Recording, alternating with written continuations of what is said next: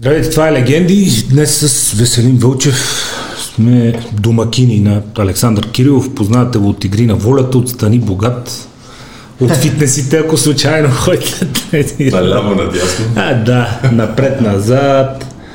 Как се почна с спорта при теб, Спорт. уважаеми Александър? Откъде започна твоята спортна Много отдавна, лична да казвам кариера? чак толкова отдавна. 34 в момента, още малко, 34 месеца и половина. 9 годишна възраст, Хамбал, град Петрич. От, Хандбал. Да. Копе. От село Петрич съм аз, там съм родом. Южняк. Да, южна кръв, буйна кръв. Саутсайд. Хамбал, доста грубичък спорт, трети в България, да, до момчета на 14 годишна възраст, след което трябваше да отида да уча в Благоевград, там се почна с баскетбол, бе група в България, баскетбол е сякаш, сигурно играеш в Уганда, не знам, нещо от този сорт. След това реших професионално да тръгна, трябваше да се преместя в София, Славия юноши, ЦСК вече мъже, Лукол мъже и шампион на България за мъже. Първи резултат за всички времена в историята на НСА като цяло на приемния изпит. Никой не го е постигал никога това нещо като резултат. Аз сериозно почнах да тренирам баскетбол на 17,5 и много хора, които не знаят и не са тренирали никога професионален спорт, нямат идея за какво става въпрос. От 17,5 до 19,5 всеки ден продължение на 2 години, между 6 и 8 часа на ден в залата. Фитнес, зала, баскетбол, техника, стрелба, абсолютно каквото се сетиш, между 6 и 8 часа на ден, на 19,5 шампион на България за мъже и първи резултат за всички времена в историята на НСА. Шампион за, България, за, за мъже с Лукойл. Тити Папазов и Марин Докузовски и така. Тошко Стойков си го закачил. Тошко Стойков за малко се разминахме с него. За малко се размина. Да. Ламон Джонс, значи той беше с Приз Уотърдейл и с другите, които бяха най-най-яките машини. Аз тогава бях още нали, към зелените. Прист. Приз Уотърдейл, когато, значи за първи път го видях, влизам в залата. Тира. бе, тако. 2 и 22. Аз не съм от най-низките. Абе, и аз съм, това е 1,98. малко прекалил. Беше седнал и един от помощник треньорите го стречваше. И краката му бяха, покриваха 3 квадратни метра. И беше стъпил с краката си на около, може би, 120 градуса и виждаше ни обувки за цигулка. Е, такива 57 номер обувки, не знам дали си виждам някога. Не. Скандално. Не ти се вярва какво виждаш. Отивам да се запозная с него, защото все пак, нали, като видиш такъв човек, когато му стиснеш ръката, здрасти, когато си правиш с него, той си хваща собствената ръка. Е така. Пръстите му, значи Той е все едно молив е храна. Като да, си. под. Скандално. И така, след това 100-200 метра спринтьор в НСА при Совков Пол и при Сашо Попов, след което се наложи да приключа спортната кариера, защото случиха си неща, много дълга история. Просто трябваше да прекратя, трябваше да почна да работя, защото няма кой, нямаше кой да ме издържа. Оттам се почна едни курсове за треньор, за фотограф, за какво ли не. И станах треньор. Пак в спорта, то просто си ме влече. И така до ден днешен, вече от 13 години, персонален в фитнес, където се запознахме и с тебе. Блъскаме едни тежести нагоре-надолу, ти ми заподиграваш, аз Ти толкова. издевателстваш над хората, аз тренирам. Ти сам издевателстваш на себе си. еми, така сме Нормалните тези с, хора. тези с здрава воля. Да, благодаря. Благодаря. Тези, като Тези, които тебе, нямаме нужда някой да ни юрка, тъй Да. като имаме достатъчно мотивация. От време на Благодаря. време се появява един човек, Благодаря. който да юрка и тебе. Е А, като да за лицето бегач ли? Лицето бегач, да. А, в а, залата за тежести ролите са разменени. Но си признавам, че доста издевателства над нас на закритата писта. Но залата за тежести има какво да научи ванката преди да почне да ме юрка още. Благодаря. Благодаря. Благодаря. Значи ти си много против кръговите тренировки и друг вид спортове, но А, въпросът не е в това дали съм против. Аз съм за всеки вид спорт. Закачката ни с теб и по принцип моята закачка с а, кросфита и с така наречените кръгови тренировки е а, не на база а, спорт, аз съм за всеки спорт. абсолютно да yes. Хората играят бадминтон, сквош, коне да яздат, каквото ще, всяко движение е добре дошло и е супер важно хората да се движат на всяка цена. Особено при съвременния живот, нали, а, компютър, кола, офис, телевизор, диван, легло и същото, нали, така. И на 40 години кардиология. Да, компютър, кола, кардиология, болница, аптека, да. И се получава поръчен Да, да, да. Ами то това е обикновено градацията на режима. Нали? А, така че всяко движение е добре дошло. Въпросът е дали първо хората са наясно защо тренират по този начин, който несъмнено е по-интересен от класическия бодибилдинг, Бодибилдинг, да. който фащаш една група и я правиш на мармалат, общо взето са едни и същи упражнения, всеки път едно и също. Естествено, че го има елемента на натрупване и на досада. Дали самите хора са наясно и второ, какво вие целите с методологията на така наречените кръгови тренировки или функционални тренировки или как точно си брендираш твоя продукт ти? Искам ти да ми обясниш и да ми разкажеш. Така, значи с годините и с опита, защото аз съм от хората, които адски важна теорията. Факт. Никой не може да го спори това. Трябва да видиш, защото има корифей преди тебе. Всичко. Не съм човек, който отрича каквото и да било. Било то бодибилдинг, да дигнеш каквото и да било, абсолютно всякакво Аз също, съм за всичко. Значи, Да. абсолютно. Просто това е твърда, че някои неща са по-ефективни. Не можеш да отричаш нищо и никой. Теорията е адски важна. Но практиката нищо не може да замени. Мисля, че тук ще се съгласиш с мен на 100%. Защото докато не го усетиш, да не го изпиташ за какво става въпрос, никога през живота си в моята кариера не съм дал нищо на някой, което аз не съм опитал. Било то за хранителен режим, било то за някакъв вид тренировка. Кросфит. Не знам, могат да ми се обидят някои хора. Много глупава методика на тренировка. Защо? Аз съм за функционална тренировка. Това е модерно име на стил натоварване чисто физически на тялото. Идеята е такава. Функционална тренировка. Това нещо идва от армията преди 50-60 години и така нататък. Чел съм историята, не мога да кажа точно, мога да объркам някъде и моля да... Функционална, Наистина. кондиционна... нали? Кондиционна, кръгова, има много имена, може да използваш много.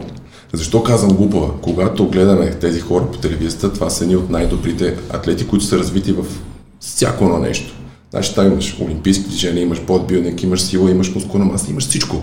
Бягане, Ходят на дълги разстояния, издръжливост, в море, басейн, свирепа, да, да. Невероятни атлети. Адски глупаво е от гледна точка за тренировки на начинаещи. Никой няма, когато примерно да кажем един човек отиде в залата за кросфит, да кажем, че никога този порочния кръг, за който ти каза, Да. стигнаме, деца вика, една крачка преди кардиологията. Отива, влиза в залата и какво се случва? Почва да го юркат с някакви за 20 минути, правиш максимални повторения, никой не го гледа за техника и така нататък. Никой не може, някой трябва да определи и да може да прецени за какво става въпрос. Точно това тяло, точно този човек, който е дошъл при теб. Как трябва да го натовариш ти? И най-важното нещо, което е във всеки един спорт, това също никой не може да го обори, най-важното нещо е правилна техника на изпълнение. Аз по принцип не съм фен на кръговите тренировки, защото там отиват хора от аматьорско ниво, които влизат за първи път, до ниво атлет, може да кажем, дори. Да ги наречем хора с висока двигателна Хора с култура. висока двигателна пример. култура. И те правят едно и също. Няма как да стане това. Значи, моя личен кинезитерапевт, с който аз работя повече от 12 години, казва, кросфитърите са любимите хора, които имам аз като клиенти. Защо? Всяка седмица са при мен. Нещо контузено, чупено, скъсано и така нататък, абсолютно всяка седмица се контузват, защото когато говорим за максимално натоварване, максимално натоварване за минимално време, т.е. ти трябва да направиш, примерно да кажем 200 клека за 10 минути. Еми, извинявай, на 100 вече си щупил техниката, какво означава, т.е. ти вече не го Да, изпълняваш да, да, правилно. да. А първо, много е важно нещо а, да се каже. Хората гледат на кросфит като на спорт. Кросфит е търговска марка. Това е верига от професионални състезания, в която участват брутални професионалисти, хора, които са с златни медали в штангите, с златни медали професионални, в силов трибой, в петобой, в триатлон и така нататък, бивши професионални атлети или не бивши, а професионални атлети от други спортове, които се пренасочили към кросфита заради комерциалния елемент. Но кросфит сам по себе си е търговска марка и верига от състезания. Това е все едно UFC, нали? UFC не е спорт, а е верига, която организира състезания. Първото е това и второто е, че в крайна сметка в кросфита се борави с, едни определени, с един определен набор от упражнения, повечето които са заети от други спортове и аз поне за мен изхвърляне с штанга не бих тръгнал сега да правя, особено с кила, които да са конкурентни на тези господа, независимо дали имам тяхта сила или няма. Защото деца вика и аз така упорито трениркам, мисля си, че някаква сила имам. Но това е 99% техника и правилност на движенията и на изпълнението и аз не бих тръгнал никога на там. Как се вкарва начинаеш човек, който иска просто да вкара тялото си във форма и му кажеш, почни сега да правиш а, тяга, а, изхвърляне, изхвърляне а, набирания с широк хват и така нататък. Аз не знам как става това наистина. И не, не, не го разбирам като, като начин за, за не спортист да влезе в спорта, защото всичко това са топ атлети от други спортове, които имат гигантска база и просто я вкарват тук търсене на слава, на наградни фондове, на реализация, окей, живи вече, здрави. Вече просто на пари. Да, окей. Това, са, това, е, това е легитимно. Не са приключили своята кариера, те просто са продължили това, което каза ти. А това е легитимно. Абсолютно. Това е легитимно, защото Мат Фрейзър, Мат Фрейзър, аз мисля, че и с тебе си говорихме, Мат Фрейзър беше в на Nike подкаста. А, той е петкратен победител на, 6 вече. на CrossFit Games. Окей. Да. И той се почти осъкатява в опитите си да стане штангист и се захваща с кросфит от немай къде и започва да ходи по турнири заради наградния фонд, за да може да се издържа като студент. Абсолютно. Така че гоненето на парите си окей, нямам никакъв проблем с това. Няма нищо лошо, обаче Разбира се. не можеш да го имплементираш, да го вложиш с нормални хора. И ти нали ме пита, ние всъщност оттам тръгнахме. Да. Как аз вкарвам всички тези неща? При мен всичко става въпрос за персонална тренировка. Когато някой дойде, има си периодизация, за да можеш да стигнеш от А до Я. Я, ако примерно считаме, че ти е топ нивото вече. Ти трябва да минеш през А, Б, В и така нататък, за да можеш да стигнеш и да можеш да изградиш себе си като физическа култура, за да можеш да продължаваш напред. Основното нещо, което чувам, това през годините, има хора, които се обичат чисто бодибилдинг, които обичат да се натоварват, няма никакъв проблем да правят едно и също една година, две, три, пет. Обаче повечето хора, първото нещо, което се чува в залата, когато дойде някой нов, аз не ходя в фитнес, защото ми е скучно. Било то мъже или жени. Скучно ти е, защото не знаеш какво правиш. И ако си говорим реално по принцип, ако започнеш да спортуваш някакъв спорт и си абсолютен аматьор за първи път, отиваш, примерно да кажем, ти играеш тенис, мисля, че нали? Така. Отиваш за първи път, хващаш ракета. Кога започваш да изпитваш удоволствие от спорта? След минимум 5 години. Когато минеш определено ниво. След минимум 5 години. А в, в голфа от този момент още Така. Някой ден, някой ден. Някой ден, да. Той си видиш, че познава да играе, вземи тия 3 години, а да, айде, обратно. Значи в гората караш топчето къде ли не. Само не там, където трябва. Нали така? Жестока, безмилостна игра. Обаче защо отиваш в залата и си кажеш, аз съм за... Ма то ми е скучно. А защо не се опиташ първо да дигнеш нивото си, да направиш някакъв тип усилие, да вложиш малко време, ти явно, щом отидеш да останеш някаква цел, било то сваля килограми, мускулна маса, ако искаш да качваш, което е повече при нас мъжете. При матките и повечето хора, защото 99% от хората идват да свалят мазнини. Факт. Да се стегнем. Да се стегне. Малко да се стегнат дупе, бедра и така нататък. Обаче скучно ми е. Как се стяга, качва си, оди един час на пътеката, еми успех. И стават ни Ще стават нещата. Но така. И те влизат в залата, иска да му е интересно, той никога не е влизал в зала и не знае за какво става. Просто иска да ми е интересно. Ти, ако знаеш само пет букви от азбуката, ще мога да четеш книга, то няма ти е интересно, че гледаш книгата тъпо. И няма да четеш, то е нормално. Първо ще научиш азбуката, след това почваш да свързваш всичко, след това да говориш, да четеш, да пишеш, всичко става. Тъй като, за разлика от мен, ти общуваш с хора, които влизат за пръв път в залата. Винаги ми е било интересно и м- ти ще кажеш повече как става процеса. А, по отношение на буквите и знаенето как да четеш, начинаеш човек не знае какво иска. Той иска да се постегне, да позаякне, но хората знаят твърде малко за телата си, знаят твърде малко за физичните и химични процеси, които текат в телата им. Не знаят почти нищо за биохимията, не знаят почти нищо за начина по който различните методологии и тренировки влияят на човешкото тяло и те като казват искам да се постегне и да посваля малко, първото нещо, за което всички се сещате, е един час да търчи на пътеката като е нормално, и като изтече едно кило вода и той си казва днеска супер тренировка. Това, че другия ден ще парцал няма да ходи и че това е катаболна тренировка, която му разгражда и малкото Разгражда, мускули и никога няма да се стегне по този начин. е, как да кажа, нещо, което се учи напред във времето. Знаят ли хората какво искат? За какво идват при теб? Много малко хора по принцип знаят какво искат, без значение по мъж или жена. Това дето те, те жените не знаят. При жените е нула, смисъл. Да, да, да, е, без значение каква е темата. Коя кола искаш червена? Но, така честно, в случая жените знаят много добре. Значи, като дойде една жена при мен или някой мацка или по-малко момиче, аз казвам, няма нужда да ми казваш какво искаш, аз мога да ти кажа и те ме гледат така отваряте ни очи. От дупе крака, да няма коремче. Да се прибера корема, да, да. И да не започна да изглеждам като мъж. Това не е важно. А то така става. Да, то така става днес, за утре. Не, за утре не става. Всичко е перфектно. И аз така викам, слушай, ние мъжете се опитваме в залите да станем по-мъже, повече мъже, по-точно казвам. А то на нас не ни се получава. И много трудно ни се получава да не кажа, че много често се проваляме. Ти идваш, дигаш 2 кг, т.е. едно се опитваш да дигаш с като вие, да тренираш жени, дори с 2 кг и става супер смешно. И си мислиш, че ще ставаш като мъж.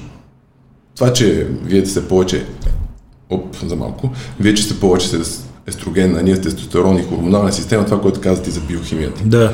Аз им казвам първото нещо. Първо, няма глупави въпроси. Ако ти си дошъл при мен, мъж или жена, няма значение. И да, на това ниво, на което ти ще ми задаваш въпроси, аз не мога да ти отговоря, ти трябва да си тръгнеш. Защото ти няма да ме питаш какво се случва с черния дроп в 21 часа вечерта, когато съм изял 3 грама въглехидрат. Ти ще ме питаш как да отслабна. И аз трябва ужасяващи да неща, ужасяващи. Ужасяващи. Ужасяващи. Направо не е реално. И се започва оттам. И аз почвам да говоря. Мислиш за храненето и за тренировката си като хормонален отговор. Хормоните са причината за това как се чувстваме, дали ни е добре или след, дали си щастлив или не. Хормоните са причината за изграждането на по-голяма мускулна маса или за катаболните процеси, това, което казваш ти, на база стресови хормони и така нататък. Ако прекаляваш, ако претренираш и всичко останало, при много голяма липса на сън, всъщност се явява така, че сънят е много по-важен от тренировката и храната взети заедно. Хората си мислят, че проблема е в тренировката. Много било трудно. Проблемите са във възстановяването, ако ти прекаляваш в тренировките като цяло, за да можеш да изграждаш себе си. Темата е много дълга и много обширна по принцип, но аз се опитвам да им кажа, имах един скандален случай с едно момче на 22 години, Представи си а, женска мускулатура в мъжко тяло, облечено с мазнини. Идва при мен с една турпа с добавки. И се започва тук креатинче, протеинче, друго, трето. Той никога не се е движил при живота си. През цялото време е пред компютъра на някакъв стол и пише код. Искам за 6 месеца да изглеждам като тебе. и аз му казвам, добре, значи минимум 4 години, 5, а ако тренираш по 5 пъти в седмицата, нали, като се започне от по-низко ниво и стигнем до 5 минимум тренировки силови седмицата и евентуално не съм сигурен, че ще можеш. Той си тръгна. Значи аз не обичам да лъжа хората. Значи, Добре. когато говорим, ако искаш нещо, ре, реалната самооценка за хората и нивото, на което се намират и какъв е пътя за да стигнеш до другото ниво, за това, което искаш всъщност, няма нищо общо. Това като не да викаш, ще стане Да, ли? Ще стане. Ще стане. А кое е? Това не трябва да стане. Тренер, ще стане ли? Ще стане. Ще стане. И аз с целта да 2.28. искам да имам хора, с които реално знаят какво става въпрос. Ако, те, ако техните представи за нещата как се случват, моята задача е аз да ги върна обратно в правия път и да мога да им покажа това, което искаш ти не е реално. Или това време, за което искаш ти да го постигнеш, не е реално. Ако искаш да постигнеш нещо по някакъв начин, аз им казвам пътя. Това, това, това. Мен да ме интересува дали си тръгнат. Защото човек започва да се разочарова страшно много, когато очакванията му не, не се случват, в крайна сметка. И си мислиш, че за 3 месеца ще свалиш 28 кг, ти сваляш 5. И си кажеш, какво става, това ме лъже нещо. Обаче отива треньорчето и както каза ще стане ли? Ми ще стане. Ще стане. Ма, ма, стане. ма за какво се Не, лъже, в крайна сметка? Не. Да. А, сега, дай да започнем по първо по полове и после вече ще поговорим за самата методика. Жените, първо, при тях продължава да има един абсолютно ирационален за мен страх да тренират с тежести. Те си представят процеса на стягане. Стягане. Тази вълшебна дума. Като дълго ходене под наклон на пътеката, което между другото не знам, защо и дигат наклона и се хващат за дръжката, Ефективно. защото така нищо не правиш.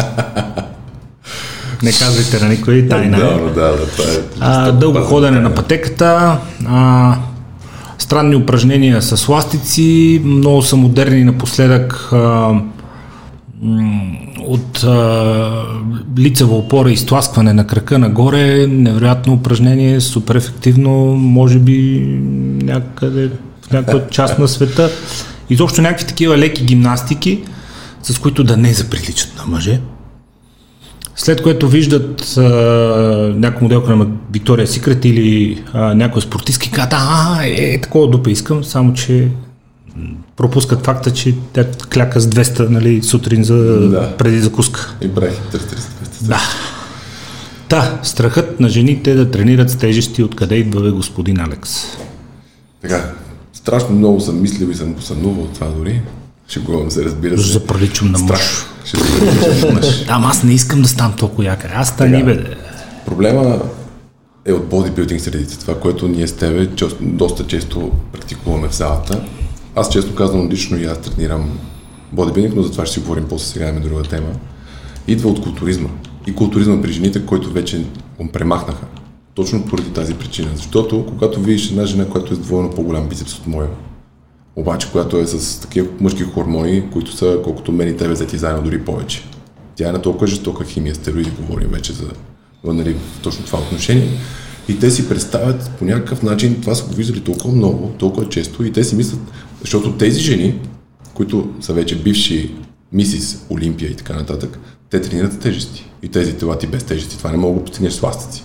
Няма Да. как да стане. Няма как и да оттам стане се получи една много голяма дупка между абсолютно нормално трениращите жени, които могат да използват тежести и това, което получават след това. Едно хубаво стегнато дупе, стегнат хубав корем, посъкени, хубава горна част, нали, с оформени мускули, нищо мъжко няма в това нещо. Симетрия, рамената да са широки колкото ханша, да не е като шише от Кока-Кола, нали? Това Да не е като круша и такива неща, неща. да. Но културистките, които, нали, тези, за които казах, оттам идва най-големия проблем. И когато имаш едно погрешно вярване, да кажем, че това погрешно вярване е било на лице 20 години, ще му трябва поне още толкова, за да може да се премахне.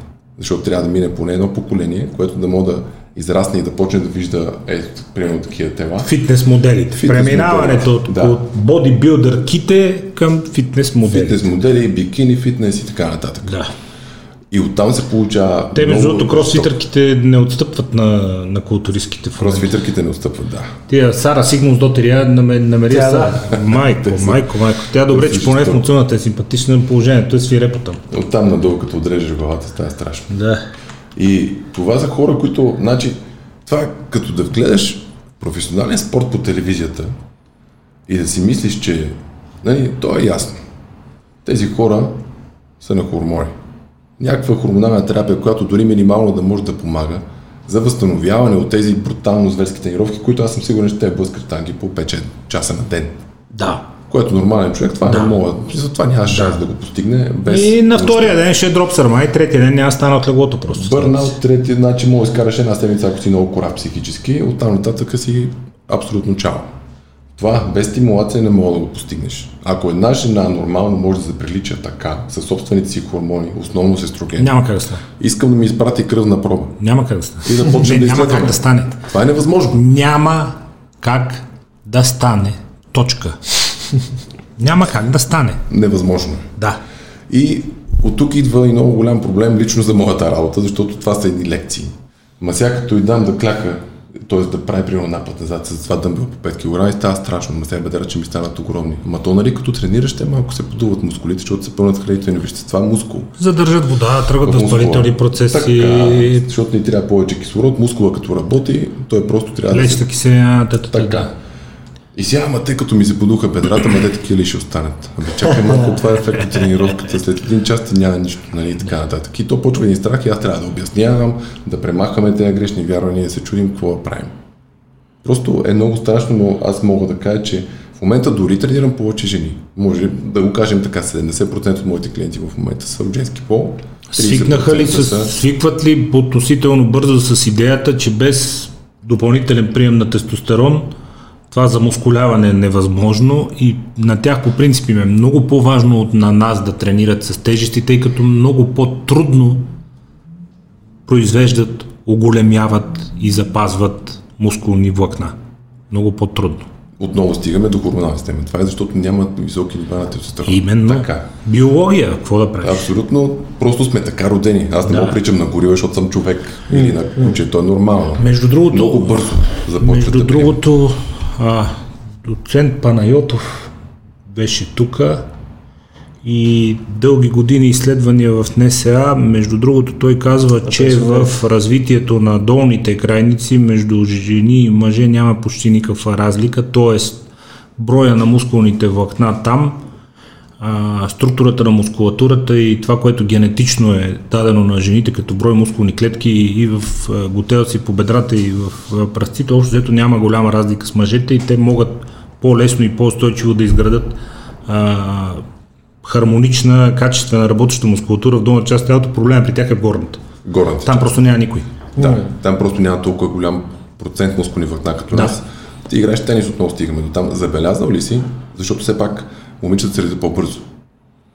15-16 годишни момичета, какви бедра имат, на база 15-16 годишни момчета. За какво става въпрос? Доста Момчетата са с три пъти по-тънки бедра, разлика. отколкото при жените. И след това, де, нали, после почват да наваксват. Е, не, Идеята Почва да наваксват, но след като ги догонат в пубертета и Да. в нивата на хормоните. Идеята е, че бедрата могат да се развиват, но в горна част няма как да стане. Да. И доста бързо започват да... Значи, когато работиш с спортисти е по-различно. Защото, примерно, една маска, която е биш спортист, идва при теб и въобще не се притеснява от тениста, защото знае, че няма да стане. Те, защото е виждал каква е разликата между мъже и жени в спорта, е ясно, че когато дигне две тежести, Има да дига, има да дига много. Да. да. Тогава е много по-лесно. Но доста хора, нали, пак от женски пол започнаха да се отварят към това и когато а, аз в залата съм авторитет и то не е малък, защото те все пак, като дойде човек при мен, той идва при мен с идеята, че аз знам повече от него. И когато аз започна да говоря е друго. Нали? И доста, когато и видят тези хора, които, а, тези маски, които са от доста дълго време с мен, защото им 4, 5, 6 години с, нали, с мен тренират и се тренираме с тежести, и то нелеки тежести, клякат си по 40, 50 и така нататък, правят си тяга с толкова. Няма никакъв проблем. И като видят за какво става въпрос, и казват, абе, тя маска, тази маска много стегна, много добре изглежда. Ма пък кляка са ни тежести. Е, да, да. Ми, е, Е, много да, добре изглежда. Нали? Почват Е, да да, навързват нещата. Почва да навързват нещата. за Е, какво да, става бе. въпрос. Да. И ти, когато видиш, че вече това нещо се случва и е окей, и ти почваш доста по-спокойно да гледаш на тези неща. Мъжете, какъв, какъв е най-големия мит там и те, те фактически за какво идват? Средно статистически. Ген- Всяка генерализация е грешна, да не обобщаваме, нали? но по принцип, какво казват? Основно, никога не може да сложи всичко нали, под общ знаменател. То е ясно, че има всякакви хора с всякакви желания, мечти, цели и така нататък. Повечето хора, пак казвам, идват да свалят мъз, мазнина. Това е много важно, че вече правят голяма разлика, защото като някой ми каже, искам да свалям кила. Чакай сега, тия 5 кила мога да има 2 кг мускул, 2 кг вода и има, Те няма кила лесно ще кило масло. Обаче после ще ги върнеш, ако ти не си свали това, което трябва. Ако само Или ще тичкаш на излезеш по същия начин, което едва ли те устройва. Да. да. И малка част идват, нали, които казват, искам специфично само мускулна маса, искам чист бодибилдинг да тренираме. Аз казвам, няма никакъв проблем. Най-големия проблем при мъжете като грешно вярване, това, което нали, преди малко коментирахме за женския пол, че те мислят, че станат като мъже. Да. Мъжете си мислят, че много бързо се качва мускулна маса. Значи това Мечтай си, е ужасяващо тежък и много бавен процес. Културистите на топ световно ниво, които използват всякакви препарати, качват между едно, между 1 и 3 кг мускулна маса на година с перфектен режим. Перфектно хранене, перфектно възстановяване, перфектен сън, перфектни И- тренировки, всичко. И при всичко това, и при положение, че те само за това живеят, цялото му хранене, дневен режим, спане, възстановяване, препарати, добавки, всичко се върти само около това. Културист, който е на режим и на специален на специална подготовка 5 години и този, който е от 10, си личат от космоса, просто защото трябва време и натрупване Обработка и една на специфична плътност има и детайли, които просто от днеска за утре няма как да станат, ако ще да се напукаш, каквото намериш в аптеката. Не може. Говорим за сухия мускул, който остава. Това, което наистина е мускул. Това, което се изчистиш и излезеш на сцената на някакви налудничави 6-7% мазнина, което е чудовищно наистина. Ти да видиш този мускул с такава сепарация, това е нещо нереално. И то при много голяма мускулна маса. Това наистина е нечовешко. Ако го видиш на живо, че си става страшно. Идват и те си мислят, аз ще кача 5 кг мускулна маса, 10 кг мускулна маса за 6 месеца. М, Добре. И аз трябва да почна да говоря отново, да пречупваме тези погрешни вярвания, защото говорим за тонизиране на мускулите, които имаш ти за тези 6 месеца. Това можеш да направиш. Махаш мъднината, мускула започва да се вижда по-добре, започваш да го храниш, Да работи по-добре. да работи много по-добре. Всяко едно Да ти яде повторение- повече калории, от което ще свалиш още мъзнини. Защото friend. мускулната маса е важна за сваляне на калории, а не само да се хванем на пътеката под наклон 15% и да казваш като зомбита. Аз така им казвам зомбитата на пътеките един час. Аз се изчиствам за фотосесия и съм Те накрая, като свършат батериите на краката и се фане за дръжката и той е така застанал човек. Е така застанал. Да. И той всичко си е пуснали дръжката, заминава си Да. пътеката. Значи, той е дигнал пътеката на 15% наклон. Нали се сещаш? И той трябва да стои по принцип тялото му така. Тоест ти трябва да си напред. Идеята е да се катериш и да си напред. Обаче той като е на 15 градуса, тялото му трябва да е така и той като се хване и тялото му става така. Все едно, дали си направил пътека или на 15 градуса, няма значение. Ама сигурно тренират и Е, двете ръце, не знам. Какво правиш? И то е така. Уиндсърф. Уиндсърф. Аз отивам веднъж при един мой клиент, който го виждам, че се е хванал и той отива ми гледам към тавана. Викам, какво пише горе, защото той се е хванал и гледа тавана, разбираш? ли? Е, Викам, човече, това направо не е реално. И погрешното вярване при тях най-голямото, защото те са много, нали? Ако трябва да си говорим за нещата, няма стига 24 часа, най- най-погрешното вярване е за чистата мускулна маса и тези батковци, които гледаме по списания, курици и така нататък. Защото не знам, адски, адски ме е яд на хората, които лъжат. Просто нереално. Значи в залата 100 кила си 100 кила или мога ги дигаш или не можеш. Там не можеш да излъжеш или мога ги дигаш или не можеш. Защо трябва да лъжем? Он е на списанието на някаква корица, на някакво списание, бивш атлет, който цял живот тренира от 5 годишен, най-вероятно в момента е на 30, обработено цяло и мускулатура невероятно. И той казва, аз взех пих протеин, качих мускулна маса 5 кила за 3 месеца. Да, де, те му плащат, всеки иска пари. Обаче има, има, има, някакъв, има един момент, в който трябва да се спре по някакъв начин. Обаче кажи ми какво трябва да направим, дай ми някаква идея, защото аз не съм открил. С него, знаеш какъв ни е най-любимия жар във Фейсбук? Какъв? Вижте вълшебната диета, с която О, Боже. Джон за 3 месеца свали 15 кила и се нацепи като копеле. И ти виеш един човек в ляво, нормален, спортуващ, средностатистически човек на средна възраст. Нормален спортуващ. Не говоря за турба. Това е в добрия случай. А има случай, да, да, той е да. отвиснал. който и въобще не го казвам с лошо. Се е назобил, ама не човешки, ама се е напукал яко и е бил на свирепа диета 3 месеца и се е вкарал с всички зорове лишения и пари, се е вкарал във форма, в която да си направи кефа, нали? Да изкара преса, да заяте, да се снима. Ама не ми обяснявай за някакви броколи, бе, брат мой. И пилешко и Борис. Ама разкарай се от тук, ще се тресна с нещо по главата, бе. Абе, той е свирепо, бе. Ние с него редовно, това е той вика броколи, броколи. Ще какви броколи е, батко. В смисъл, няма лошо. И аз това казвам, не дей лъжиш хората. Направих си х- хормон реплейсмент, взел съм малко тестостеронче, взел съм малко растежен, затегнал съм диетата много, да, спуках се от тренировки 3 месеца и си направих формата на живота. Ей ме, окей, И сега ще Това е протеин, който ме възстановява по-добре. Който ми помага. Обаче защо трябва да излъжи за всичко? А, защо? да. И това няма от край. протеина ще да е, да. Това няма край. Или Смених броколито. единия са, да, ягодовия с бананов и гледай какво става, Избухнах. Остителна Брутално работа. е. Брутално е. Значи, идват и вярват на някакви такива неща и ти се чуеш откъде почваш. Така, методологията. Така наречените кръгови функционални тренировки. Аз казвам, че трябва да се тренира основно по бодибилдинг система, защото тя е най-бързия начин към мускулния растеж. Мускулния растеж а, е отговорен за страшно много неща. Едно от тях е хормоналния баланс. Осъществяват се изключително ползотворни промени върху организма от хормонална гледна точка, когато тялото влезе в анаболен режим и в режим на мускулен растеж. Освен това имаш огромен последващ разход на калории, енергоразхода се увеличава и то напред във времето и по време на възстановяването. И а, мускулният растеж е този, който може да реши проблеми с телосложението на човека Хикс, жената Y, мъжа Z или така нататък. Да. Тоест, бодибилдингът и съзнателния мускулен растеж на определени групи ти позволява да моделираш тялото си и да отстраниш някакви негови недостатъци, да го направиш симетрично или такова, че да ти харесва. Мъж с по-широки ramена, жена с по-стегнати задни части. Нали? Всичко, което хората по принцип искат. За мен правилният път е бодибилдинга. Ти използваш друга методология. Защо? Каква е целта ти и какво целят клиентите ти? Така. Много е важно, когато тренираш хора, когато имаш взаимодействие с хора, хората да получават това, което искат, за да се чувстваш щастливи. Нали? Факт. Съгласен с това, което каза, но с едно нещо много не съм съгласен. Бодибилдингът е най-доброто средство. Не е вярно. Защо? Най-доброто средство е комбинация от няколко метода.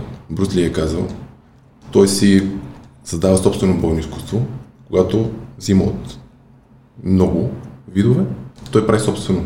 Взима най-доброто от 4-5 и прави собствено, което за него е било най-доброто.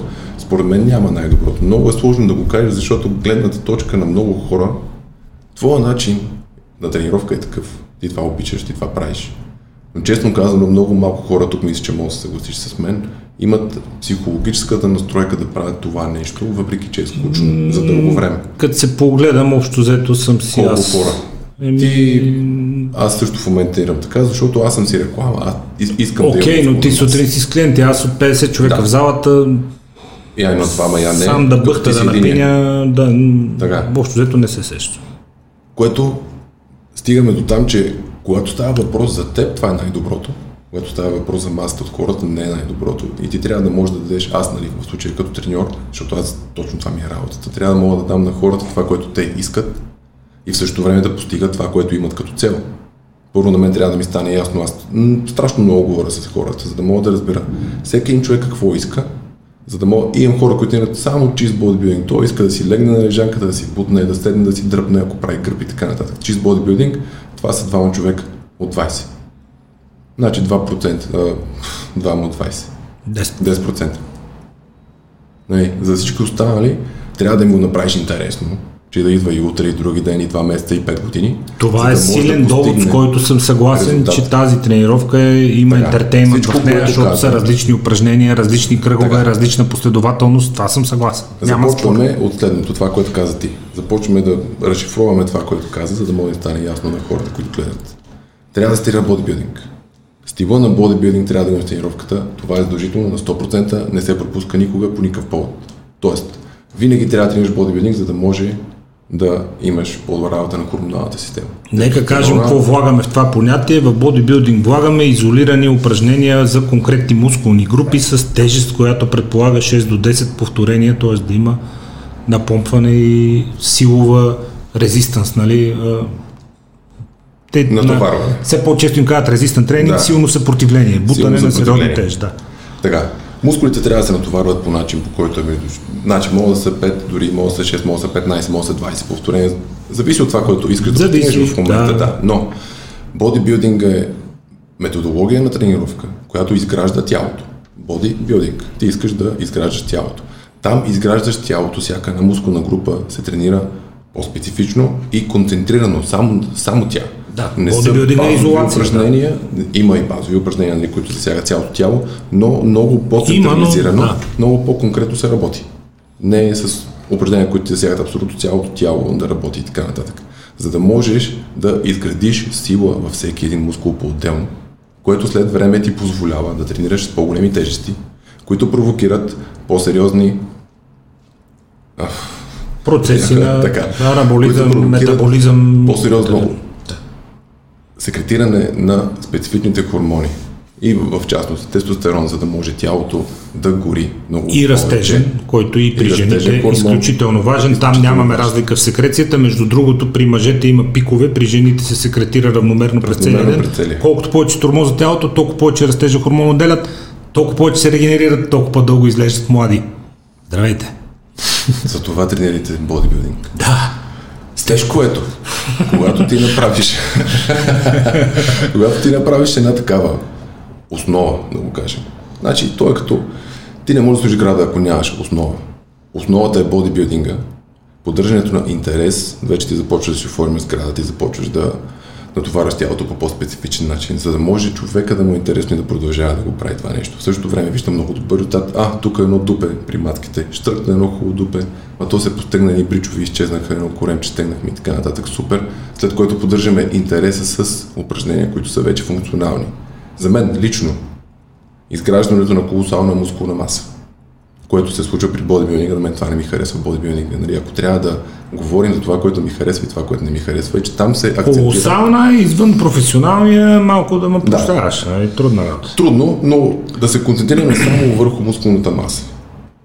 Без работа върху стабилизиращата мускулатура на тялото е много голяма загуба и крие много рискове по принцип.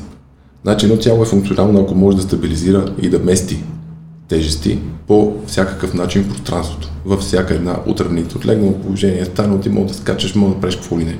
Тоест, дори ти да работиш собственото си тегло, колкото по колкото по-добре работиш с стабилизиращите мускули на тялото си, толкова по-добре използваш и чувстваш и усещаш тялото си.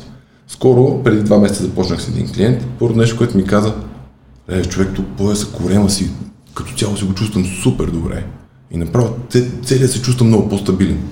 Еми, корема ти е мускула, който ти е като трансформация между горна и долна част, това е място, откъдето минава силата. Държи двете части на тялото една към друга, ако, ако е удобно.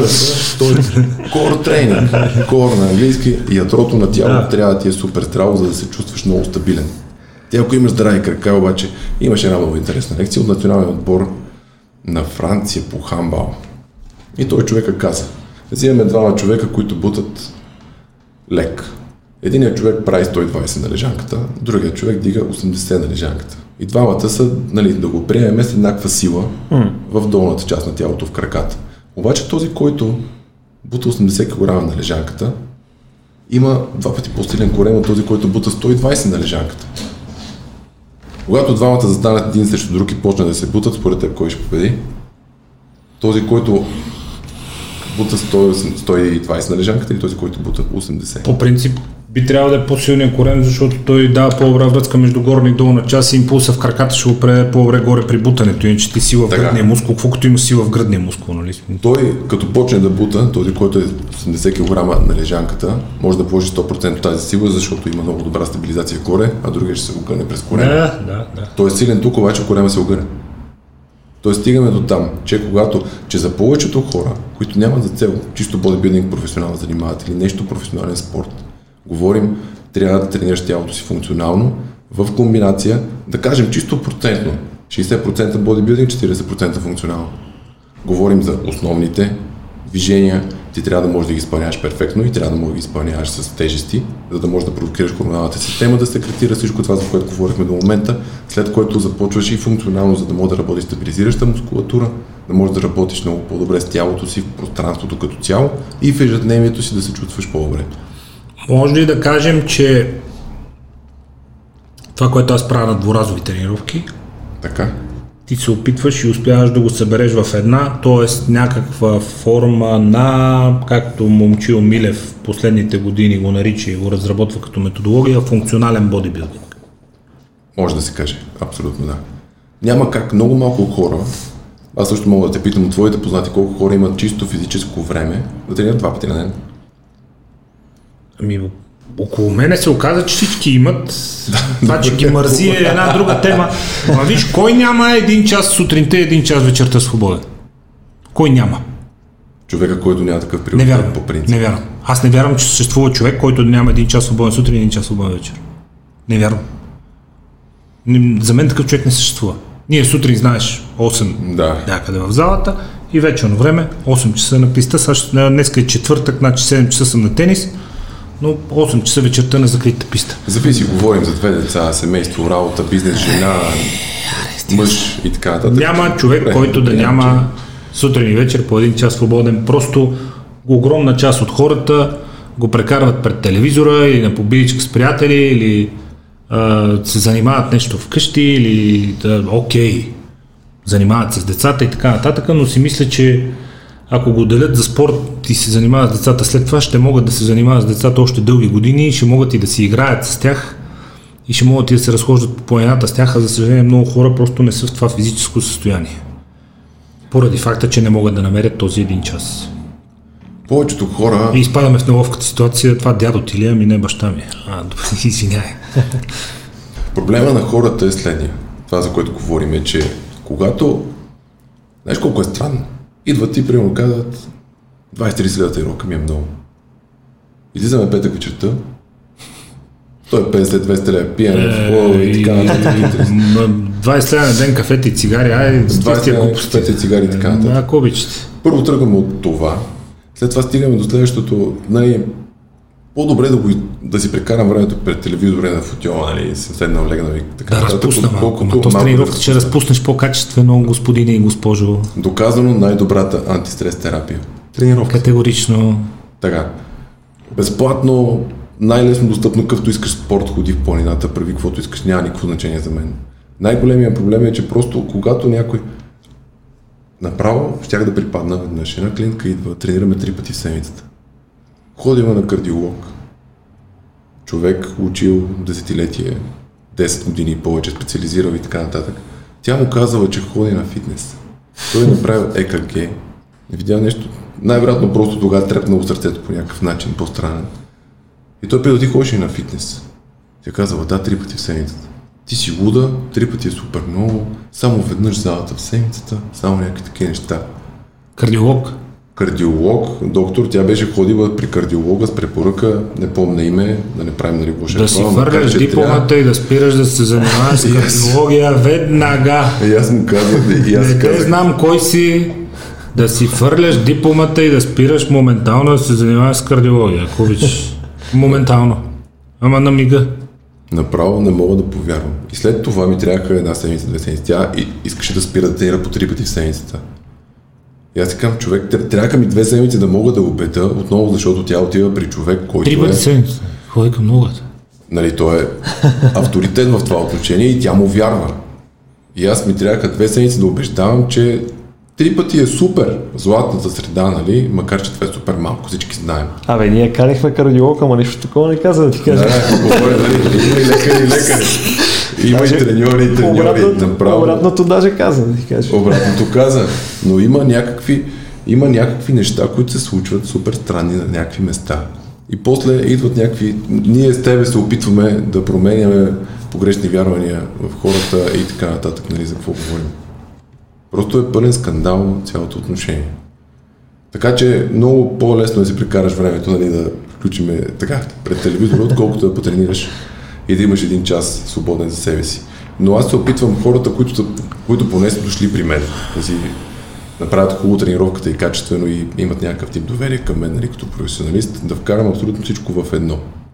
Като през цялото време казвам, основният минус на хората и тази невъзможност за сваляне и, за горене на мазнини и това, че качваме и ставаме плондери и целият свят отива към супер наднормено тегло над 40% е липсата на цялостно движение в ежедневието. Тоест цялостното горение на калории в момента е много малко в ежедневието на хората, защото Енергоразходът е колата- малък, защото си асансьор, Къщи, кола, асансьор така асансьор, офис, асансьор, кола.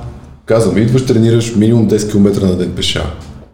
Събота и неделя хващаш гората и не се прибираш, ако можеш. 15 км, 20, ако можеш да издържиш. Никой не казва, че трябва да, да ходиш да ги тичаш, както аз правя, нали? Но отиваш и тренираш, отиваш, ходиш да се заредиш, да правиш нещо, да имаш цялостно, цялостно по-голям процент изгорени калории през деня в ежедневието си. И оттам вече говорим нали, за хранене и така нататък. Храненето е адски дълга тема, също мога да коментираме. Що да е толкова дълга? Аз твърда, че основният проблем с храненето в наши дни не е, че а, между другото, то кардиолога наистина да спира да се занимава с каквото и да било. А, ние имаме един много голям проблем тук, че а, медицината и спорта си говорят на различни езици. Да. Наслушал съм се на тонове глупости. А, от дигане на тези се увеличава кръвното. А, увеличава ти се, отдебелява ти се сърцето. Увеличава се кръвното на момента, след който се Износваш си ставите веднага. а, заминават ти ставите, а, от бягането ти се оголемява сърцето и после не знам си какво. Абе, ей, а, имам много голям проблем с това, че в България действително един от проблемите на нашата медицина е, че тя тича в абсолютно различна посока от спорта и от масовия спорт и едва напоследък започнаха да се появяват благодарение на подкасти, телевизионни предавания, рубрики за здраве и така нататък, някакви хора от, две, от двата лагера, които горе-долу си говорят на един език. един и същи език, да. Защото иначе всичко, което а, традиционните български лекари, пак казвам, всяка генерализация е грешна, не искам да говоря за всички лекари. А, тук имаме специална рубрика с лекари и всички, които идвали до сега са били супер и са ни дали много ценни знания и сме обени много ценни мисли, но генерално знаеш какво е, почиви. Почивка. О, така. О, о, три месеца почивка, не, не. А, 6 месеца никакво движение, почивка трябва. Пълен абсурд. Храненето. Храненето. Слушам те. Основният проблем на днешния свят е пълното изобилие от храна. Нищо друго не е толкова голям проблем, колкото изобилието, защото много хора говорят, че е важно вида храна, което е важно, безспорно, но не е проблем, защото избор има. А, не била като едно време чиста храната, което е гигантската потия. Храната в момента е хиляди пъти по-чиста и се приготвя при хиляди пъти по-високи санитарни изисквания от преди 20-30 години. А, имало много химия в храната, което също е невероятна глупост, тъй като химията е навсякъде около нас. Ние сме 37 трилиона химически клетки обединени в жив организъм. Всичко е химия. А, и още какво беше? А, едно време била друга храната, едно време била по-полезна, сега вече не е толкова полезна. Проблемът е в изобилието и излишъка от храна и че човек неусетно поема излишни на брой гигантски калории, защото преди, само преди 60-70 години хладилник не е имало. Преди 100 години начини за съхраняване на храна почти не е имало. Преди 300 години е започнала индустриалната революция и някакво индустриално производство на храни. Преди това всеки си е гледал на нивичката, каквото се е, отгледа, ако падне една градушка, цяла година си на диета, брат. Той това е, разбираш. Или една слана. И Спасявай се. просто тази година сме на диета. Това е положение. Това е положението. А, изобилието, изобилието, изобилието. Пуканките пред телевизора, 12 часа пред вечерта нещо ти пристържи, станеш, бръкнеш в хладилника. Малко чипс. Просто денонощния достъп до тонове храна. И то висококалорична с много висока хранителна стойност. Според мен това е основният проблем. Така.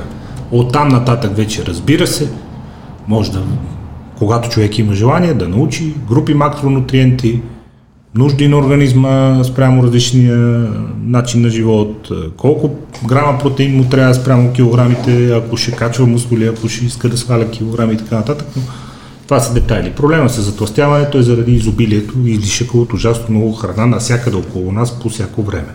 Така. Учени от Харвард, нали, много уважавам. така, знам, че много добра реакция направи. Подай ми пистолета да се гръмна. Така. така. Група Хората- учени. А група учени. Група учени, хората са доказали това, което казваш ти. Над 60% от всички болести са предизвикани от систематично преяждане. Така. Систематичното преяждане, гледам към вас, е причинител на над 60% от всички болести. След което говорим за... Не се знае точно колко са, защото това може да причини нещо да се разболее, след което може да щупиш някакви много други системи в организма. Ние сме домино. Като чупиш нещо в организма... То е едно като тръгне. И не се знае точно къде могат да приключат нещата. И аз винаги казвам, ние сме животни, които имат възможността предния дял на мозъка да е по-развит, за да може да си говорим и комуникираме както с теб в момента и на други десетки езици по света, стотици през годините, през хилядолетията и така нататък. Иначе сме животни. Кое е животно в природата на планетата Земя? Има достъп до храна всеки ден в живота си, по три пъти на ден, примерно. До край, от началото до края на живота си.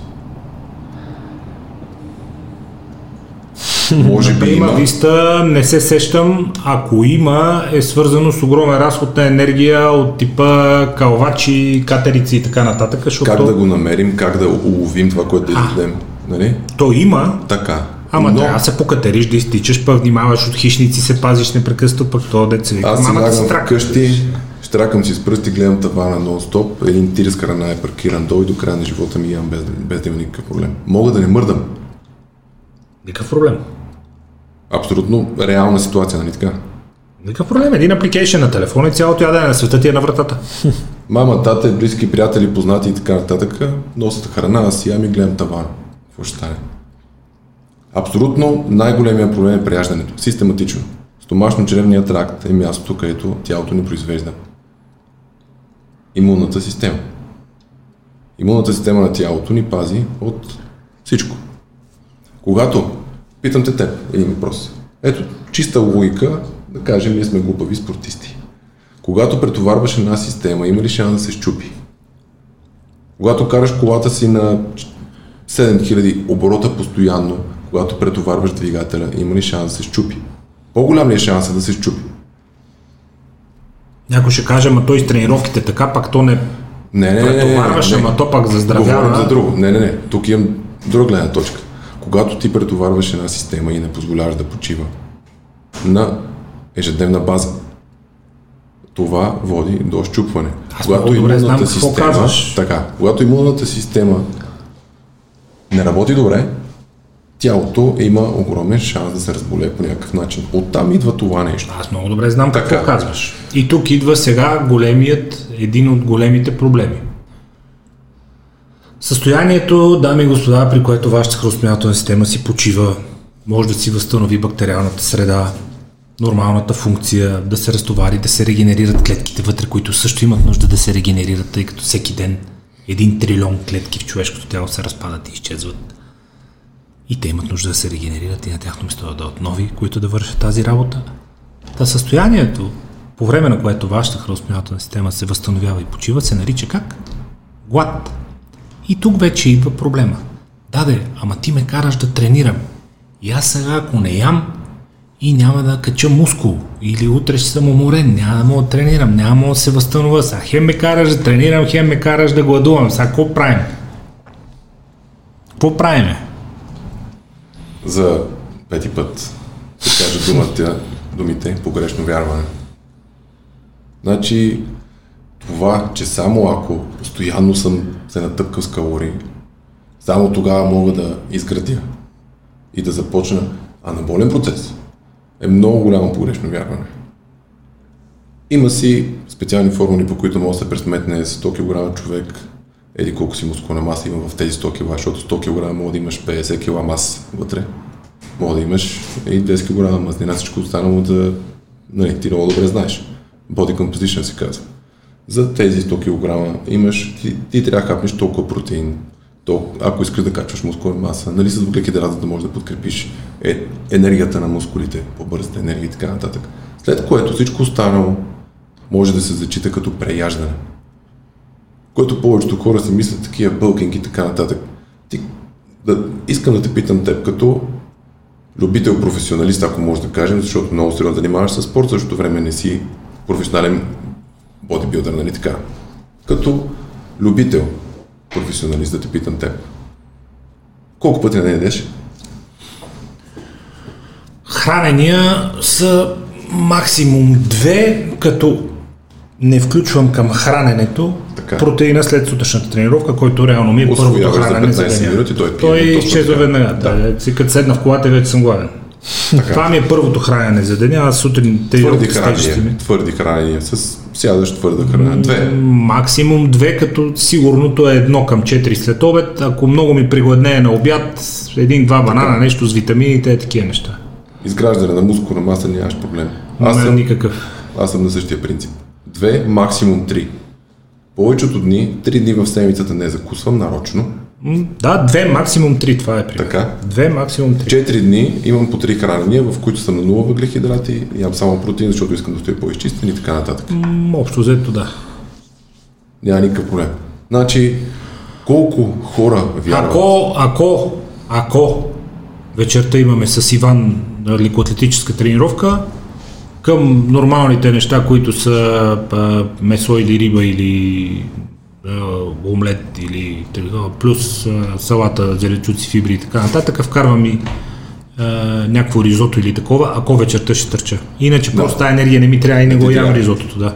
Вчера, примерно, нямах вечерта бегова тренировка, защото имах Така. работа.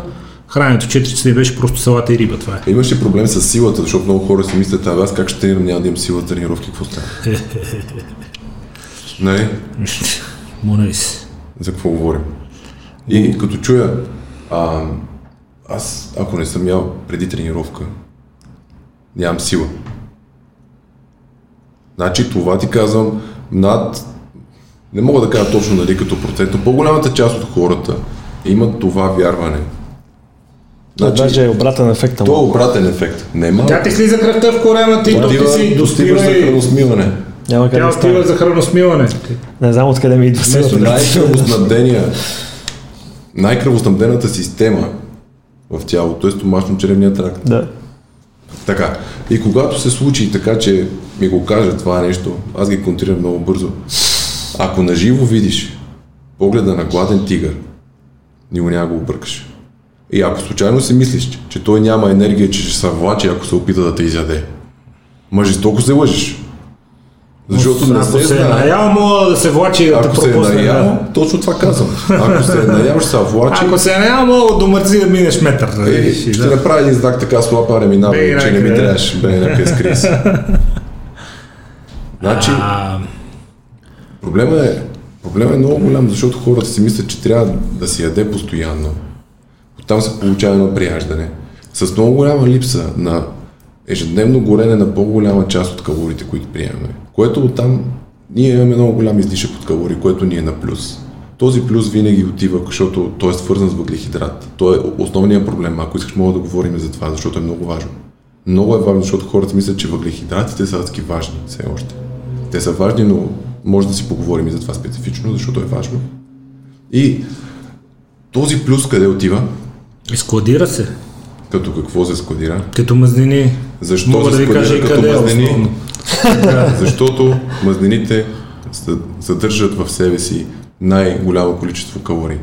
Тялото е машина за съхранение, за да може да запази голямо количество калории за момент, в който нямаме достъп до храна. В ДНК-то ви е записано, благодарение на стотици милиони години еволюция, в ДНК-то ви е записано, че всички излишни калории, възможно най-ефективен начин се складират в човешкото тяло, тъй като пак казвам, ако падне една слана, тая година няма да има нищо за ядене.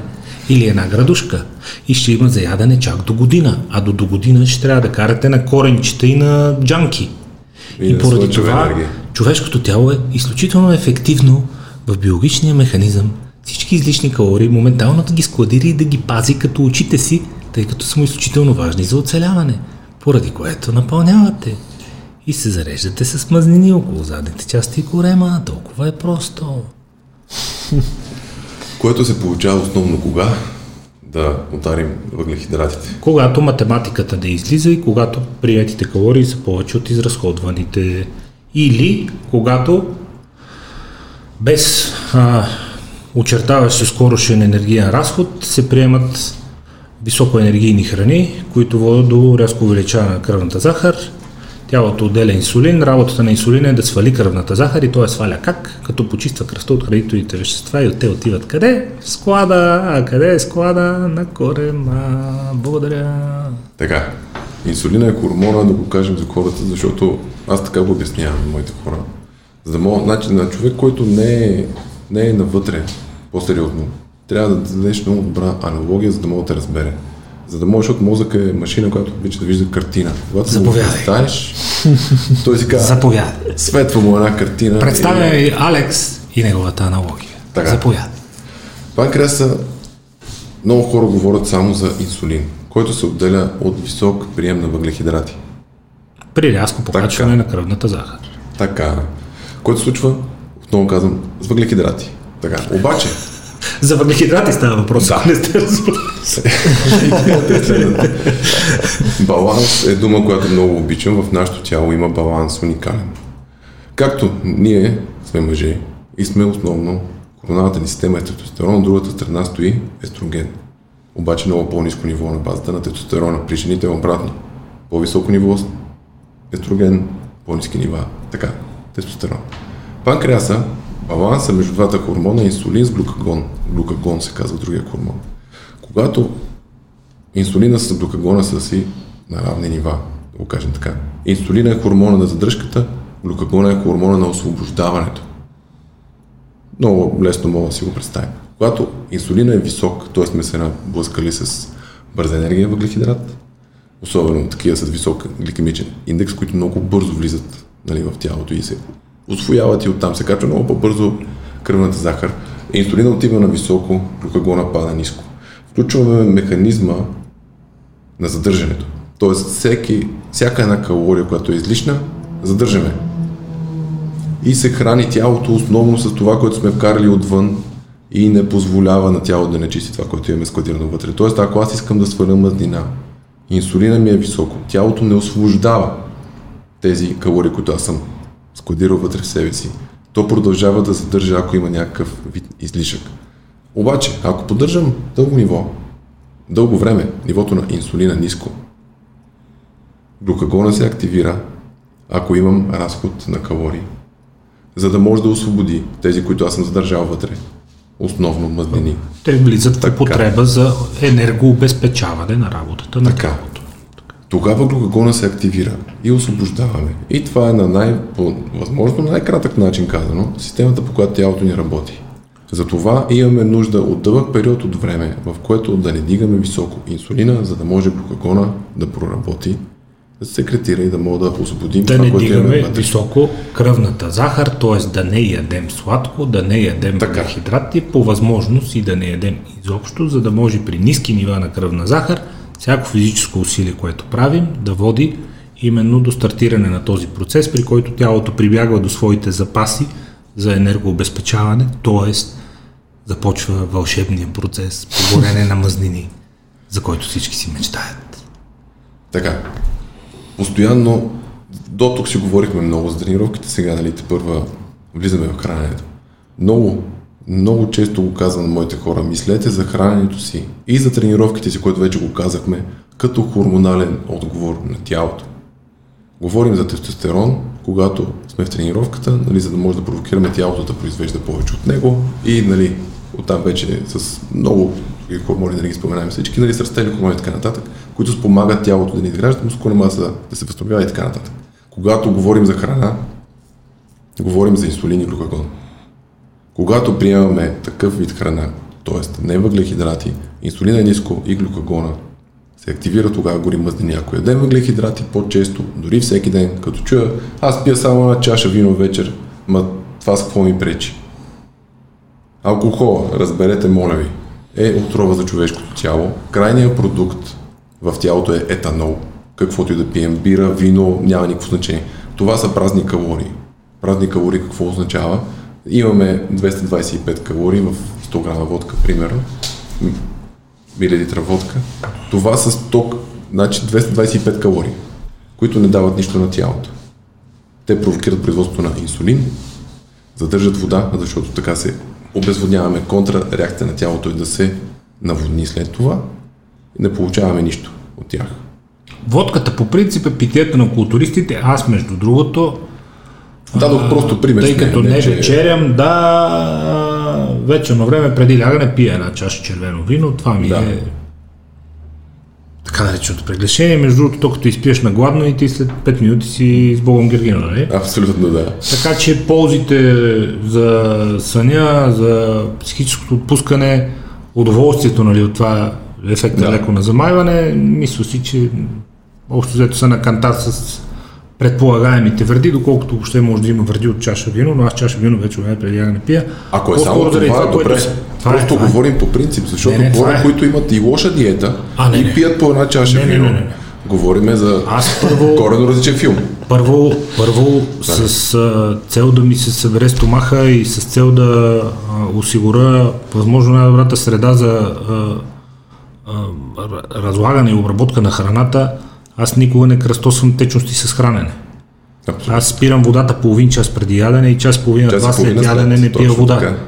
За да оставя стомаха да си, а, стомашните сокове да, да са си в нормалните пропорции да могат да се справят с храната. Така че виното е много далече, то е Така.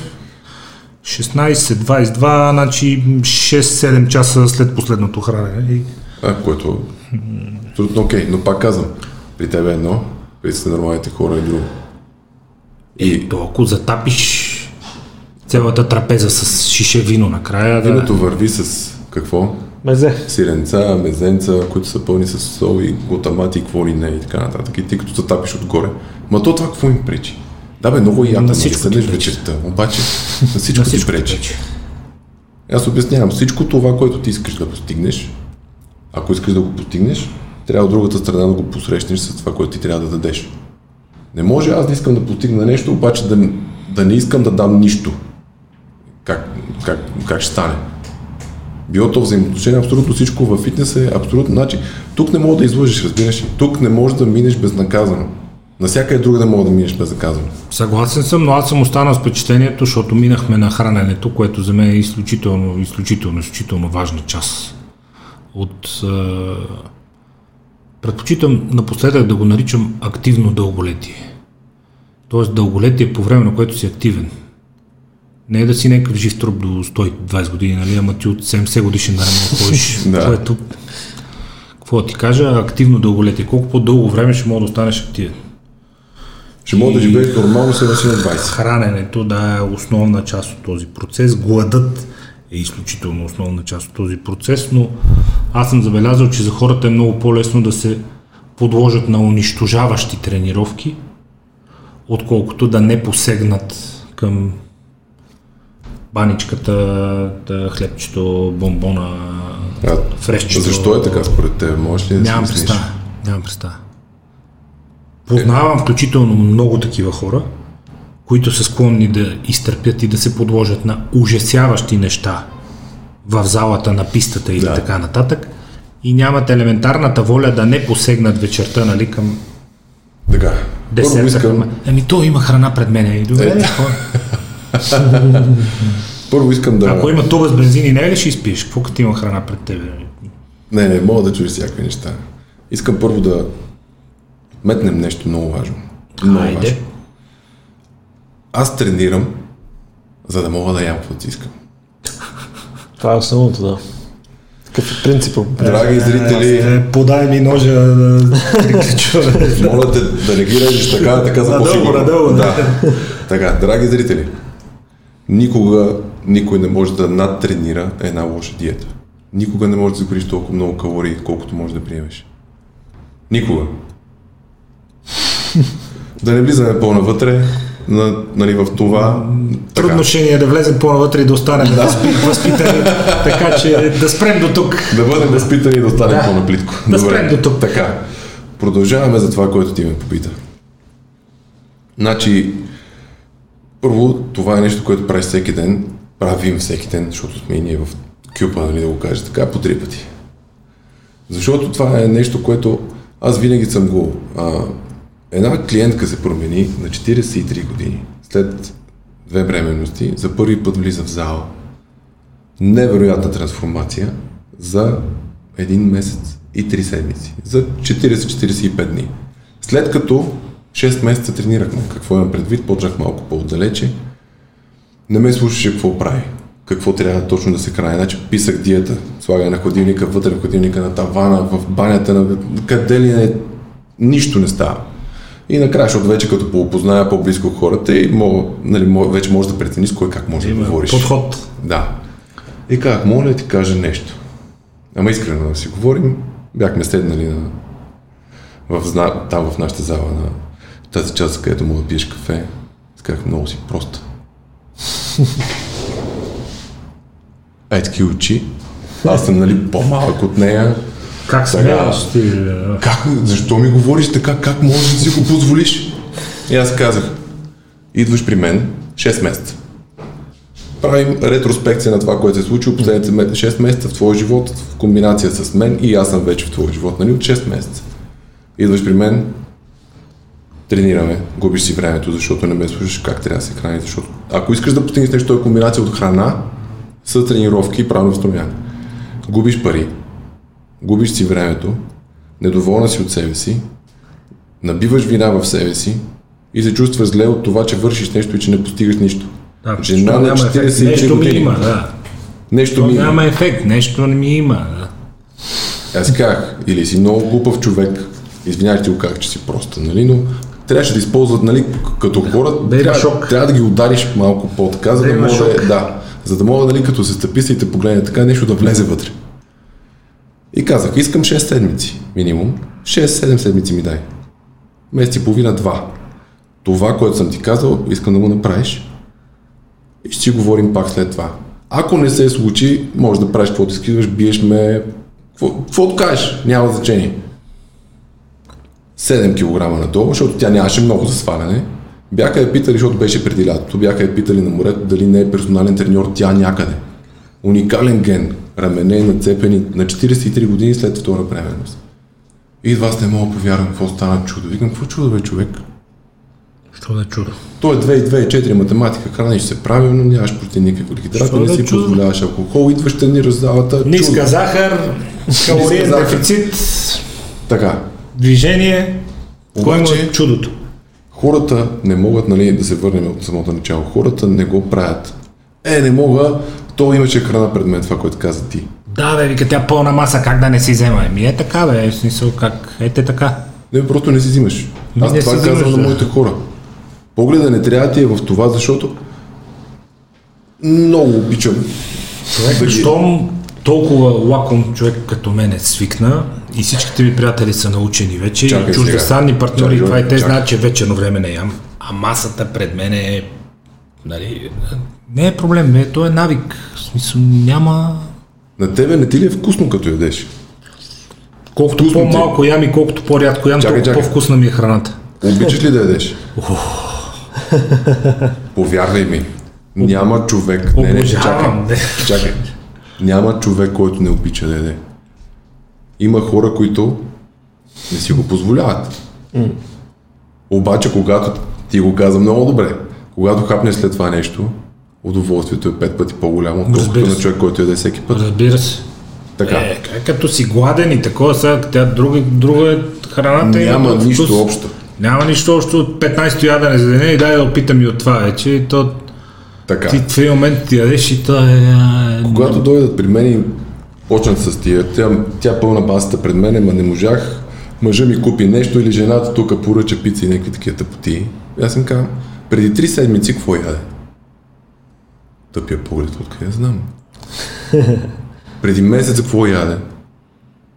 Де, ти го ти се бе човек, Кой ти къде я помни, знам? да? Значи, стигаме до момента, в който храната, това, което ядем, се нарича краткотрайно щастие. Ти ядеш нещо, за 5 минути изпитваш едно удоволствие, ако си капнал захар, там се отделят едни работи в мозъка, ендорфини и така нататък, изпитваш удоволствие от храната, когато е направена добре. И забравяш. Но удоволствието, което аз изпитвам, че съм бил примерен в храненето си, съм се хранил по начина по който трябва, за да постигна целта, която искам и съм изградил такъв тип тяло, аз имам това удоволствие, имам достъп до него 24 часа в ежедневието си. И в същото време, както и ти, защото тренираш, всеки човек, който тренира, ти постигнал ли си това, което искаш? Да.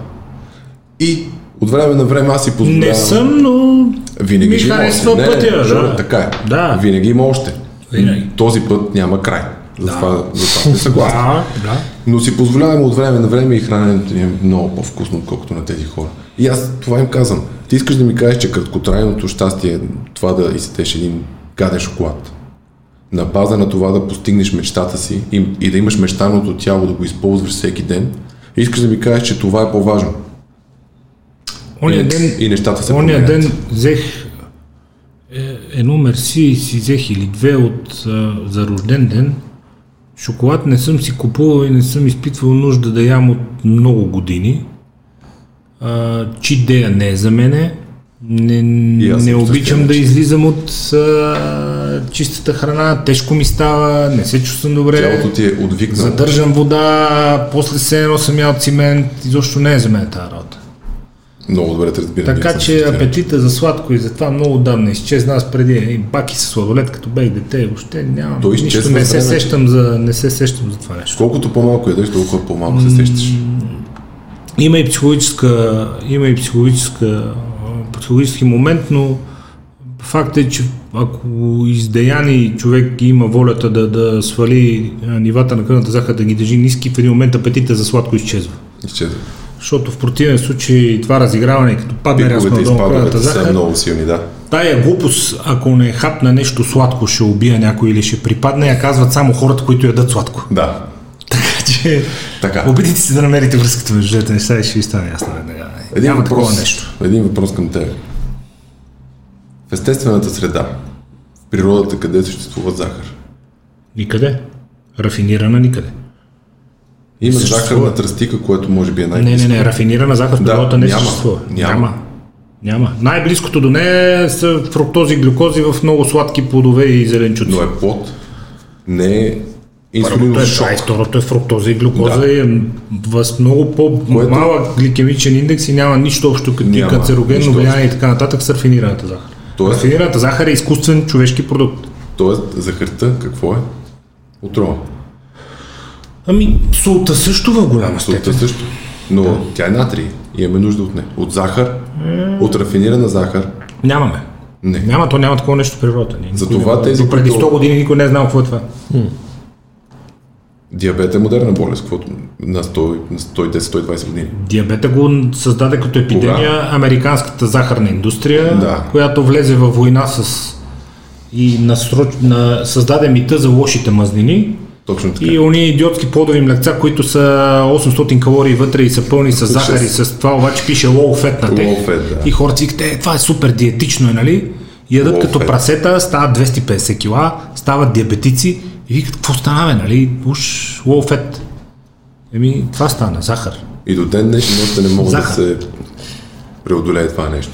Че мазнините са нещо хубаво, а не, мазнините не са лошо нещо. Животинските мазнини не са лошо нещо.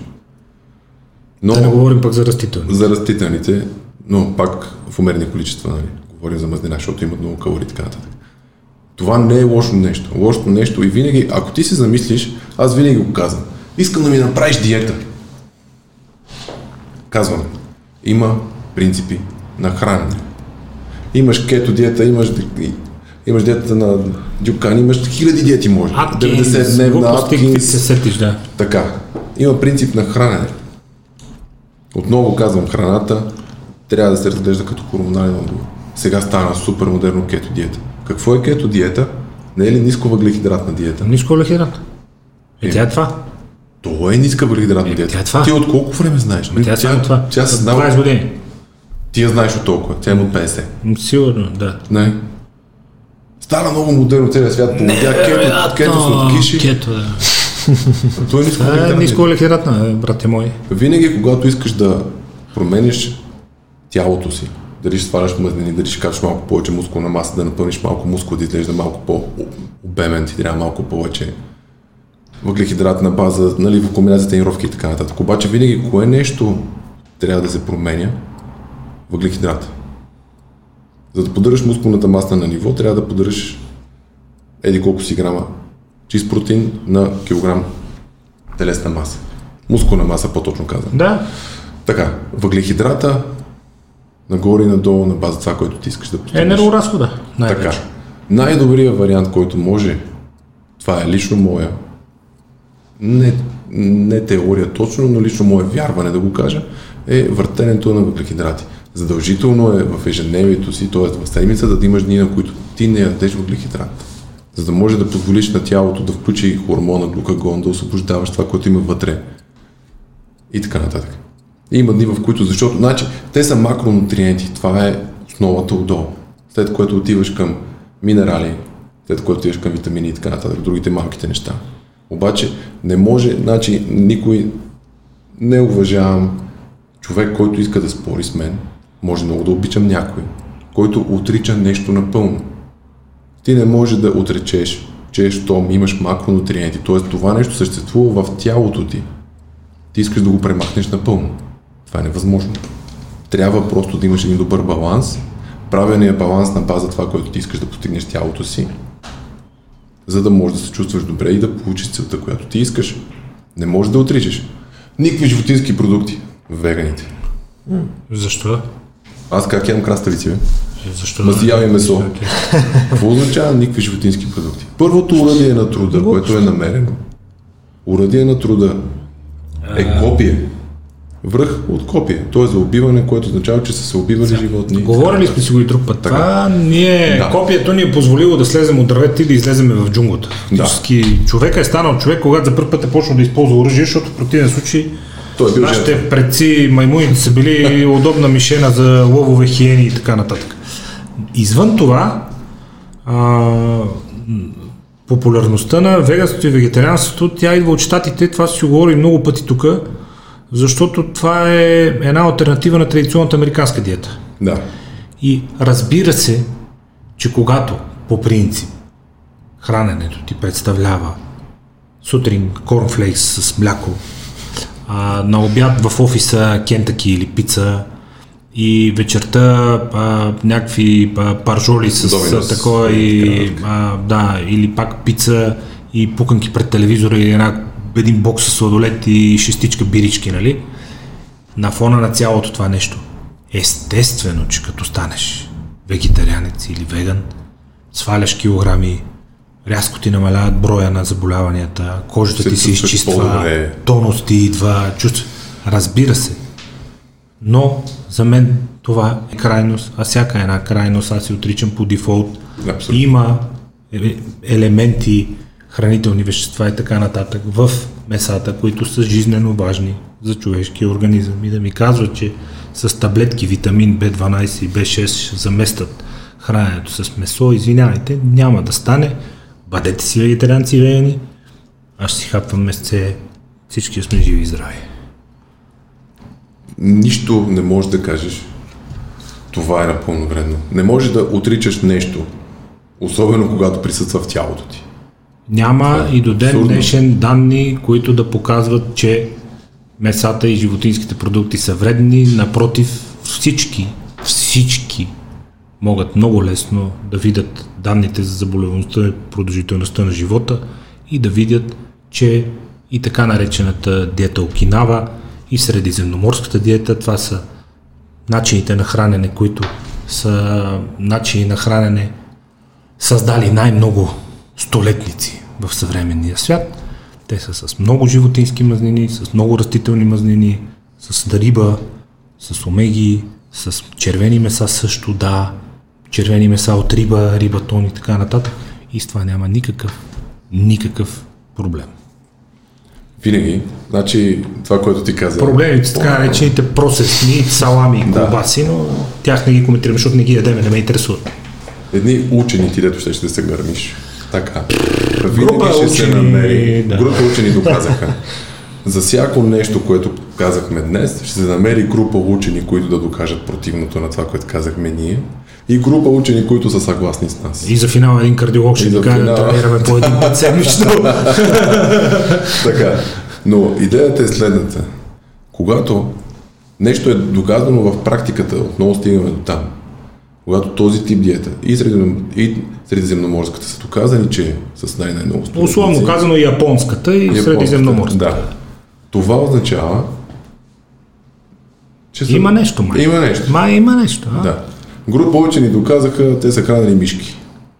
Браво. Не. Тук говорим за практиката.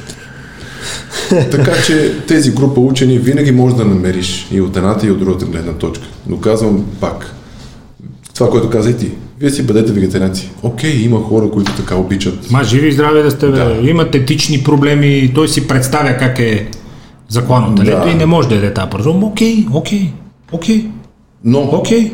Не можеш да го отречеш, че това, което примерно ние правим, тук ще ни заклеймат направо някакъв запор и така нататък, че се храним с месо, свинско и телешко и така нататък. А, Такива да. неща. И с кожени обувки сами колана ми и той е кожен.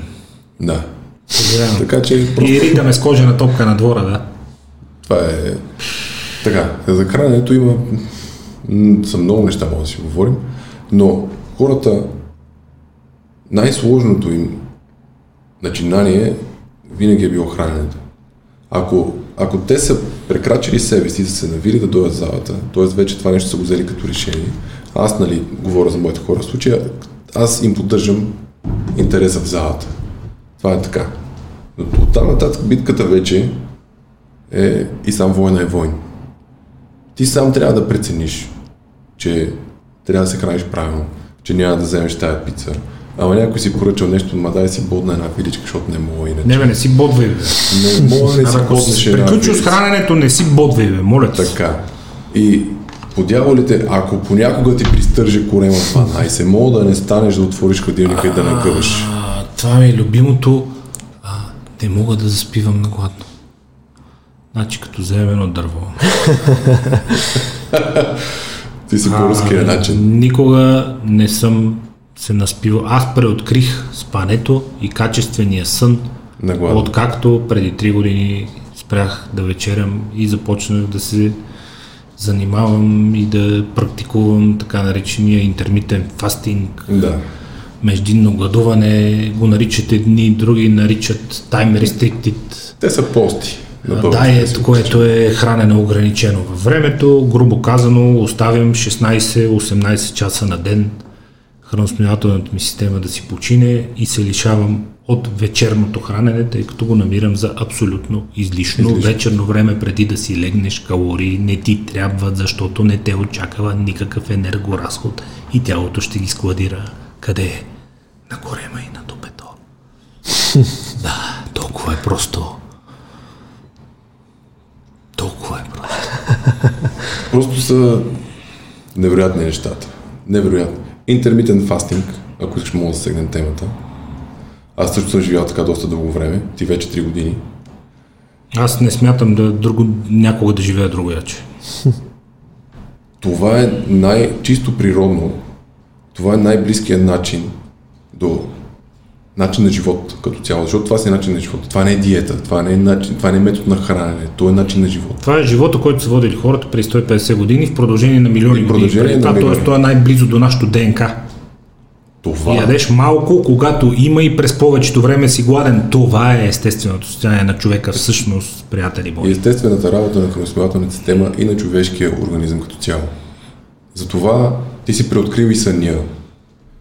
Ти си Да. преоткрил и начин на живот Да. като цяло. Нивото ти на концентрация, мозъка работи много по-добре. Най-вероятно си усетил и това.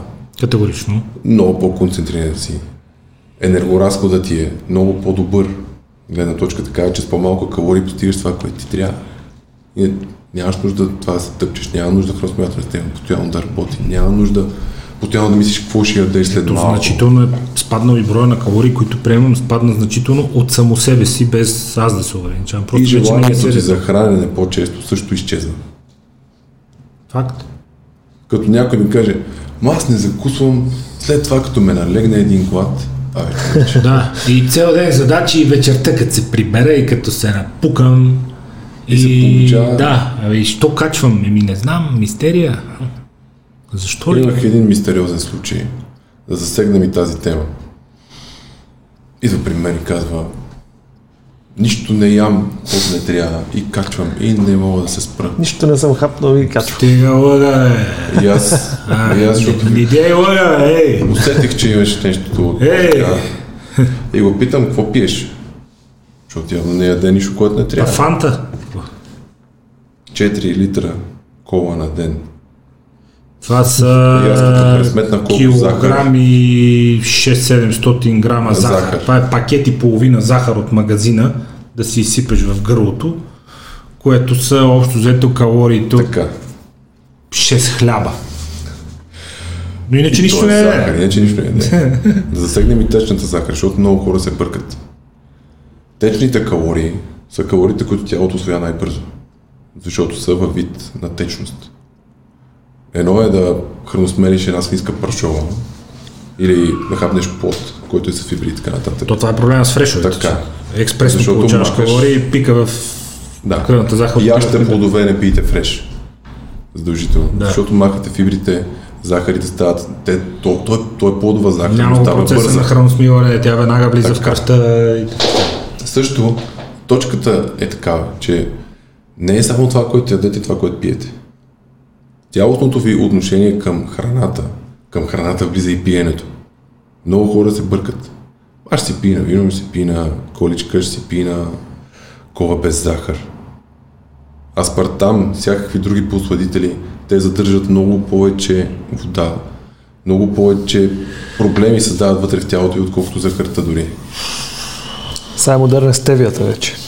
Стевията, да, не, не, не. Става въпрос на тези вредните посредители. Според Стевията мен- е естествен. Според мен, казвам само мнение, кейса с Спартама е абсолютно раздухан пак от захарната индустрия. От години се опитват да нагласат FDA по някакъв начин да го обяви за вреден или да го забрани. И няма до момента научни данни и изследвания, които да потвърждават, че Спартама е вреден. За мен голямата мистерия там, по която нямам мнение, дали това, че имитира сладост, по някакъв начин влияе на рецепторите за сладко и инсулина не скача пак, въпреки че всъщност не си приел захар, което обаче пак води до проблеми с водна задръжка, складиране Да. на калории и така нататък. Там е малко мистериозна темата. Дали самите рецептори на нервно ниво, като се подразнат, въпреки че захарта ти не е скочила, тялото ти по рефлекс започва да отделя Това инсулин. провокира точно така. Но че аспартама е вреден, съм много голям скептик, защото от години се опитват да го нагласат този аспартам и няма за какво да се хванат. Освен това е и аминокиселина, нали? Не е Да. някаква молекула, която е паднала от космоса. Вече много дълбоко и говорим за биохимици. Тук трябва да викнем някой биохимик, нали, много да не говорим глупости. Любител. Така. Любител. Да. Мисълта ми е... Темата Но- не е в самия аспартам като такъв, няма ви убие, нищо няма ви стане. Въпросът е дали води до и той до скачане на инсулина.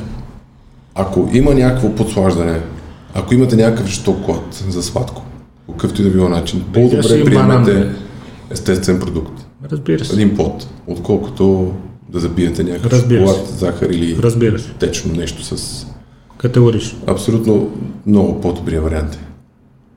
Да те питам аз теб, по отношение на тренировките.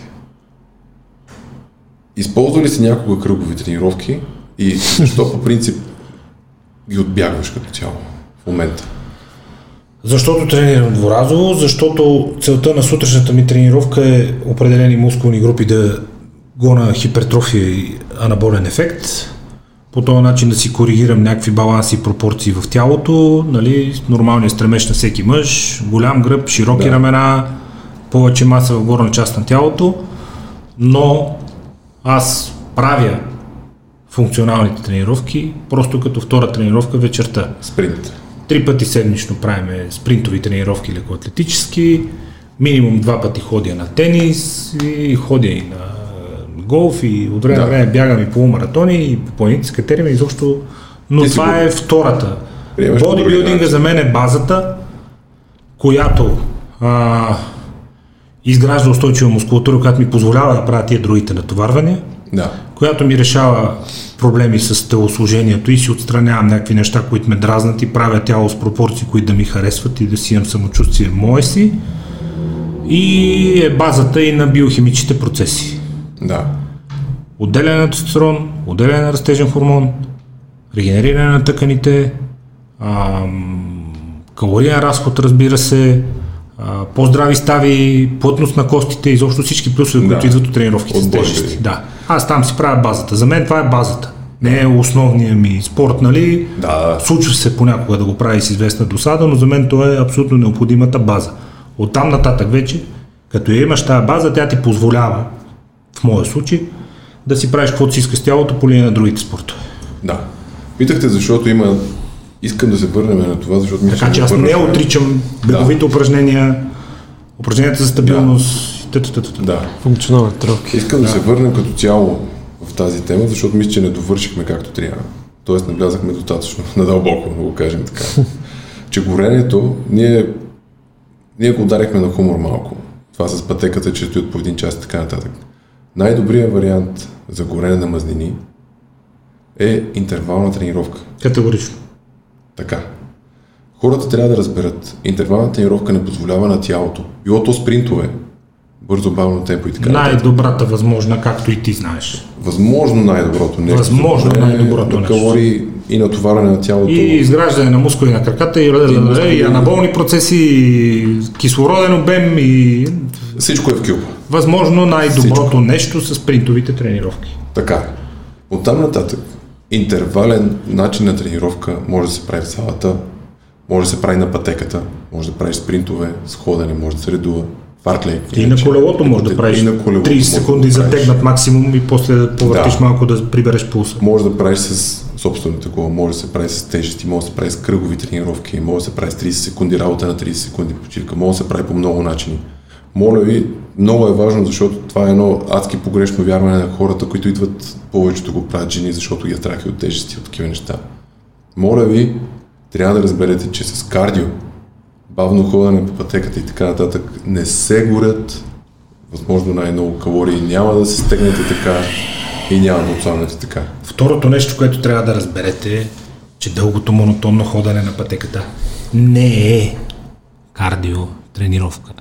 Кардиотренировка се нарича кардиотренировка, защото е тренировка на сърдечния мускул. Сърдечния мускул тренира, когато е натоварен, а той е натоварен пулс над 130-140, който повечето от вас никога не могат да постигнат. И когато се разхождате на пътеката, това в най-добрия случай е аеробна тренировка, с която единствено вкарвате някакъв допълнителен кислород в организма си, да, окислявате някакви мазнини, да, има някакъв енергоразход, нито ще изградите мускули, нито тялото ви ще се стегне, нито ще заякнете, нито нищо. И това е, не, не е кардиотренировка, това е аеробна тренировка. Аеробна тренировка. Вие не тренирате сърдечния мускул и няма нищо кардио в нея, защото пулса ви е 90 и всеки момент ще заспите. Благодаря. Затова трябва да се концентрирате върху интервални тренировки, които повишават пулса 130, 140, 150, 160 За кратък на база време. нивото на човек, нали, неговата тренираност по принцип. Колко може да се натовари и колко му е добра кръвност така. Колко дълго време може да поддържа този пулс, чисто средно нали, за 20-30 минути, примерно и така нататък, колкото ви е основната част от вашата тренировка по принцип, но трябва да се разбере, много е важно. За това кардио, стеди кардио, което му казват, ходенето дълго на пътеката 1 час, 2 часа, не е загуба на време, пак работи с ръцето, повишавате малко Всяко пулс, движение е добре дошло, но Всяко това не е движение. кардиотренировка. Нищо не но правите. не може да постигнете Да. високи резултати по този начин. Това е. Исках, беше много важно, Да. просто се сетих, исках това нещо да го изчистим, за да може да е ясно за хората. Дългите, монотонни, аеробни натоварвания са с може би най-малък ефект от всичко, което може да правите в залата. Нека го кажем и по този начин. Не е лошо, спорт е, движение е, по-добре от нищо. За мен си остава мистерия, защо караш колата половин час да отидеш до фитнеса и там да ходиш половин час на пътеката. Наистина не го разбирам. Но, както се казва, по-добре е от нищо. Ако ви кефи, правете го, не очаквайте резултати и някакви вау. Нали, по принцип, като подкаст, и твой подкаст е супер жесток, за мен е, Благодаря. моля, Благодаря. Идеята на подкастите е да дават на хората знание, с което могат да използват за себе си по възможно най-добрия начин, за да постигат това, което искат. Затова е важно да даваме на хората кратко, точно, ясно информация, кратко, точно, ясно информацията, която им трябва, без да се разводняваме много и така нататък, но просто трябва да се знае, че има страшно погрешни, страшно погрешни вярвания за всички тези неща и трябва да се отделим по възможно най-добрия начин и възможно най-бързо от тях. Може ли да се обединим около едни пет неща, които са лесни за запомняне и общо взето ам, събират в себе си философията на цялостния ни начин на живот. Тренирайте с тежести, за да изграждате мускули, за да а, създадете подходяща биохимия, за да си оправите хормоните, за да влезете в анаболен режим, за да си оправите проблеми с тялото и т.т. всички ползи от мускулния растеж правете разнообразни упражнения, за да двигателна култура, опорна Включващи се двигателни мускули, перисталци. та-та-та-та-та-та. Така. А, правете интервални тренировки, а не монотонно кардио, за да вкарате сърцето си в режим, в който наистина да се натовари сърдечния мускул и да има истинска полза за капиляризацията и за кръвоносната ви система. Хранете се така, че да държите ниската кръвна, ниска кръвната захар и също времено да си доставяте всички основни групи от хранителни вещества. Избягвайте възможно най-много прием на въглехидрати и съхранете основно с протеин. и старайте се възможно най-често да изпадате в състояние на глад, тъй като то е наистина полезно за вашето тяло и вашия организъм. Да добавя едно. Слушам. Спете поне 8 часа. Задължително. Няма по-добро възстановяване Задължително. качествения сън. Задължително. След се оказва, че е по-важно тренировките и храненето взети заедно. Много хора могат да кажат не е така. Моята гледна точка е следната. Ако, а, ако човек не се възстанови правилно, рискува бърнаут, модерна чудица, просто рискува да прегори, рискува да се контузи и оттам, ако това се случи, тези двете неща се случат, просто няма да имаме никакъв прогрес. Тоест, ако не се възстановяваме, ако не спим качествено, най-вероятно ще стигнем до момента, в който тези, тези два фактора ще са на лице. Така че, от тази гледна точка, според мен е по-важно. Няма по-важно, няма най-важно. Когато тези стигнахме до 6, може да ги кажем сигурно и 20, но нека да спрем до тук. Когато тези 6 неща са налични, когато тези 6 фактора, 1, 2, 3, 4, 5, 6 са налични, тогава може да очакваме, че ще постигнем това, което искаме. И че Според мен, със сигурност може да очаквате по-добра версия на себе си, която много по-дълго време първо ще живее и второ ще живее качествено и активно. Нали? Това е неизбежно. Ако тези 6 фактора присъстват... Няма какво стане. Няма какво това е неизбежно. Да. да. Това е формулата, нали, аз също, също не обичам, това е най-добрата формула за единството си. Но това са нещата, най-добрата. Които, са... които неизбежно ще Няма доведат да стане, до доброто ни развитие. Да. Със сигурност станеш по-добра версия на себе си. Искам нещо още да кажа на нашите драги зрители и радиослушатели, да го кажем така като едно време. Резултатите в залата, търпението е много важно. За да започне да работи тялото е машина за приспособяване. Когато започнем да да кажа така, нека да е по-леко. Когато не съм тренирал и съм злоупотребявал с тялото си дълги години, т.е. не съм добра форма, трябва време, трябва да позволите на тялото си да започнете да тренирате, да започнете да се храните нормално, да започнете да, започнете да живеете нормално. Трябва да има някакъв период от време, който трябва да мине и да дадете на тялото си време да се приспособи с това и да не очаквате след кавични чудовищни резултати за за утре сутринта, да. Каквото и да ви говорят, каквото и да четете, каквото и да ви лъжите да се опитват да ви продадат. Концентрирайте се отново върху тези 6 фактора и дайте време на тялото си, имайте търпение, защото прогреса идва на тласъци. Работя 3 месеца, бам, изчезвате ни кила. А, какво стана чудо? Не е чудо. Но просто тези 3 месеца тук е така, че не е като в магазина отивам, давам 5 лева и си купувам чаша. Давам едно нещо, взимам друго и то е в ръката ми вече. Тук давам 3 месеца и не виждам почти нищо и си казвам, ами подявалите за също с какво правя, аз има ли смисъл? Повярвайте ми хора, има смисъл. Ще дойде момента, в който тялото и просто ще почне да работи ще, и се получава сноубол. Един от основните принципи на напредването в бодибилдинга и в фитнеса е ефекта на снежната топка. Тоест, колкото повече напредваш, толкова по-бързо започваш да напредваш, защото ставаш по-силен, може да тренираш по-големи тежести, по-добре натоварваш, изолираш мускулите, знаеш какво се храни, свикваш, наблюдаваш си тялото, усещаш при тебе какво работи, настройваш по-добре, хранене, почистки, възстановяване, самата тренировка, 6 повторения работят по-добре за тебе, 8 ли, 10 ли, при кои усещаш по-добро напъмпване, при кои е по-добър растежа, така че колкото повече напредваш, толкова по-бързо започваш да напредваш, но си иска бачкане. Контролният център, мозъка, когато дълго време не си работил с тялото си, говорим пак за години, за всяко едно движение, чувство и усещане, в случая говорим за движение, нали, се прави връзка в мозъка между два или повече неврона. Колкото по-често цъкам сигнала там, т.е. правя, примерно, клекове, примерно. Почвам първи клек, станат 100, станат 1000, станат 10 000. Този сигнал, този център, който е отговорен за точно това движение и активацията на точно тези мускули по точно този начин, Започва да се говори с тях по-добре. по-добра. Да, да, да, да, да. Активираме се да. по... Все, така наречената мускулна памет е реално така. понятие от невробиологията. Той е горе в главата всичко. Да. Все по-добре се случва и както Арнолд Шварценегер е казал, един от най-големите ми идоли, всяко едно повторение хора има значение. Препоръчвам на всички ви новия мини сериал Human по Netflix. Мисля, че или третата или четвъртата серия там е за нервната система.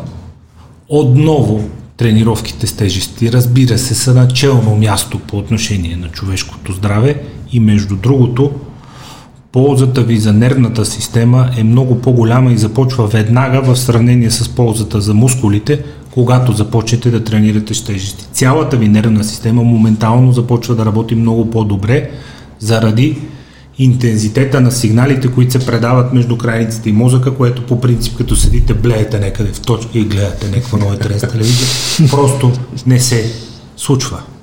И тези механизми закърняват и започват да работят по-бавно и по-зле. Така че първата и непосредствена полза от физическата активност всъщност е за нервната система. Нервната система. Тя Но да след работи това веднага. започват да растат, да се израждат мускули, да се заздравяват кости и така нататък. Това За са който- процеси, които темат време. Трябва време. Да. Да. Но хората подценяват ползата за нервната система. Поради което спортистите по дефолт са по-хепи, по-хилени, спят по-добре, живеят по-дълго и така нататък. Добър ден, да. Всичко има много Мистерията е. Абсолютно. Но гледайте Human, който има Netflix, нека го изгледа за го Много добър сериал, ще го 5 серии, заслужава си всяка минута. А, между другото, гладът е в пряка връзка с сънят като ползи за човешкото тяло, тъй като по време на гладът, както и по време на сънят, се отделят повишени нива на растежен хормон, регенерацията се ускорява и улеснява, повишава се отделянето и на тестостерон, а, получава се, тялото навлиза в процес на автофагия, т.е. изяжда мъртвите клетки, отървава се от мъртвите клетки, това И намалява риска от ракови заболявания, а, няма нужда човек да пие антиоксиданти, защото тялото само си изяжда тия свободни радикали, нали, мъртвите клетки, които се щурат из организма.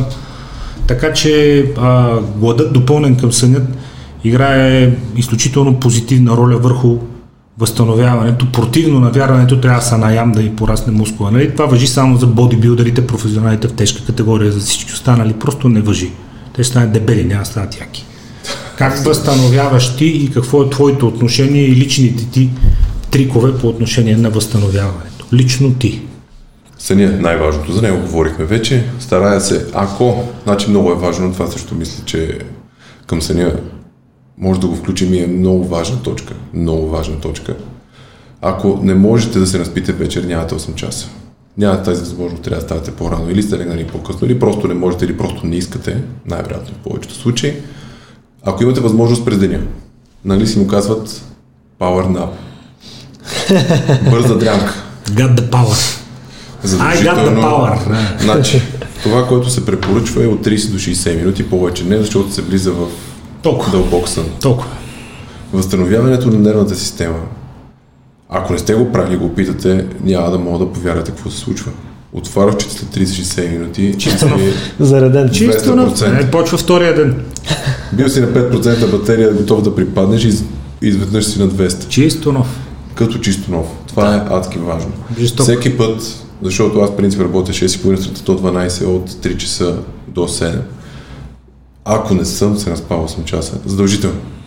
Значи това е като закон. Ако нещо мога да ме свали е недоспиването. Нито работа ме плаши, нито спорт, недоспиването е убийство. Нищо друго. Да. Можеш един ден да издържиш, тялото ще удари една яка доза адреналин.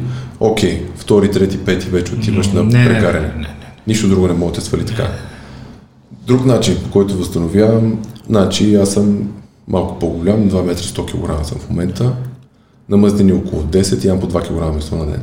Храната, като начин на възстановяване, аз работя уникално добре на животински продукти. Има хора, наистина, пак казвам, не отричам нищо, има хора, които не работят добре на месо.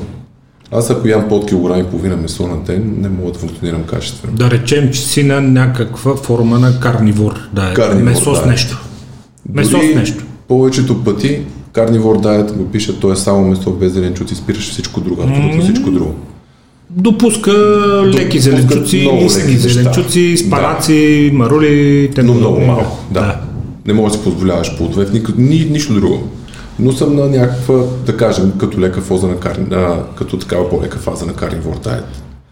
Другото нещо, което правя, колкото и странно да звучи за хората, не съм фен на хранителни добавки. Не се чувствам добре, стомаха ми се подува от протеин, защото е млечен продукт и така нататък и така нататък. Аминокиселини е това, което взимам в момента, което може да ми помага нали, Е, по-добро това е възстановяване. следваща фаза на метаболизъм на Следващата протеина. фаза, това да, просто защото от Не протеина караш тялото ти се- преработва протеина. Да. Крайният принцип продукт е това, който взимам аз и така ми се чувства по-добре стомаха като възстановяване. Други трикове за възстановяване Имаш ли нужда от витамини извън тези, които така или Не. иначе са в месото, защото Здравейте! Животните са тревоопасни! Тяхното месо е пълно с витамини! Така. Благодаря! така. Да. Не приемам никакви витамини. Не усещаш дефицит и нужди? Нямам дефицит. Преди 6 седмици, даже още си личи, че имам тук един белек от икла. Пусках кръвни изследвания, не бях пускал много дълги години. Да, може да ме заклимите повече от 5. Окей. Чувствам се перфектно. И- На, на 6 нали, месеца, на 6 месеца максимум. Да, мисля даже на 3 да почне. Максимум на 6. Нали, ще се разправяме. Кръвните ми изследвания са Ако перфектни, чувствам се добре, нямам дефицит на нищо, тестостерона ми е на горната граница, всичко ми е просто перфектно. Противно на всички останали, на, на много голяма част от хората имат вярване. Аз не почивам. Аз се възстановявам с леки тренировки. Аз тренирам 30 дни в месеца. Възстановяването ми е с леки тренировки, с леки тежести. От време на време се случва да почивам. Преди зимата имах един период 93 дни без почивка. Чувствах се страхотно, живеех страхотно, наспивах се страхотно, всичко. Много е важно да можеш да позволяваш на база начина по който тренираш. Да усещаш тялото си, това нещо става с годините, ти можеш да го потвърдиш. Колкото повече тренираш, Да, толкова да, да, какво да, да. нужда. Себеопознаването никой инструктор, учебник и такова не може да ти го Никой даде. не може да ти го даде. Това е личен опит, който Това е си свързан с вас индивидуална история, да. На база на това, защото аз не съм спирал да тренирам, аз не помня кога. Много години. Не помня. Кога ти нямаш 6 спомен, годишен. също. От 6 да. годишен. Колкото по-добре познаваш тялото си, ти можеш. да- Защото хората си мислят, че това в залата за мен не е натоварване. Аз не го приемам като натоварване. Аз се опитвам да дам достатъчен стрес с тренировките на тялото си, че да мога да се променя по начин, по който искам. Но аз и възстановявам тялото си с тренировка. Да. Просто по-лека тренировка. Да. Тонизирам мускулите си отново, което ги подготвя за по-тежка работа в последващите дни след това. Насилвам се да почивам неделите, което не изключва разходките с кучето и неделя ми е деня за привенци, Гора. за, привенци за масажа, Аха, да, дълбокия за масаж. масаж, Да, който, също ме прави чисто нов и е благина, нечовешка смисъл, който не е ходил в две терапии, нищо не знае за тялото си. редовни масажи в месеца по два пъти. Според мен лично има нужда всеки човек всяка седмица поне от масаж, това, което правиш ти. Това според мен е златната среда. Аз ходя на две седмици, до, доста други неща се занимавам, снимам Да. видеа и аз за канала, упражнения, всякакви неща, което ми отнема от времето. Яде време. Най-вероятно пак е извинение, но мисля да го променя и това. След време и медитации. Аз занимавам с медитации, сам съм се научил с времето, вече повече от 13-14 години го правя. Не е всеки ден, но в момента, в който усетя, че имам нужда, и това също ме възстановява. Пробвал ли си крио методите? Крио сауни, топли студени вани, сауна, следена вана след Топло студено, да. Ходих, Аз много обичам топло студено. Само, на например, да има ледена хубав. вана отвънка, цял ден мога да си... проповедника на този метод, който е за, да кажем, на 21 век. Вим Хоф. Леденият човек. Това е малко фиси перото този господин. Перото е. Карал съм му целия курс с ледени душове. Имаше един негов треньор, беше в България. Не мога да си го представя това. Три минути. Три минути ледена работа. бана. Иван, знаеш как изхвърча от студената вана? Като тапа от джапанска на първата минута, чум!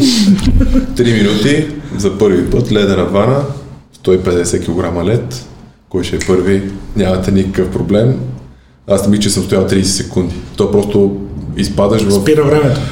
изпадаш в будна медитация, му казвам аз, разбираш, в момента, в който това е най-бързият начин да, влезеш медитация. Ледена вана, всичко друго изчезва, Много обичам. Аз парна баня с студена вана, мога да цял ден мога да седа там. Уникално е. Да. да. Това възстановява И тялото. криосауна вероятно също много обичам.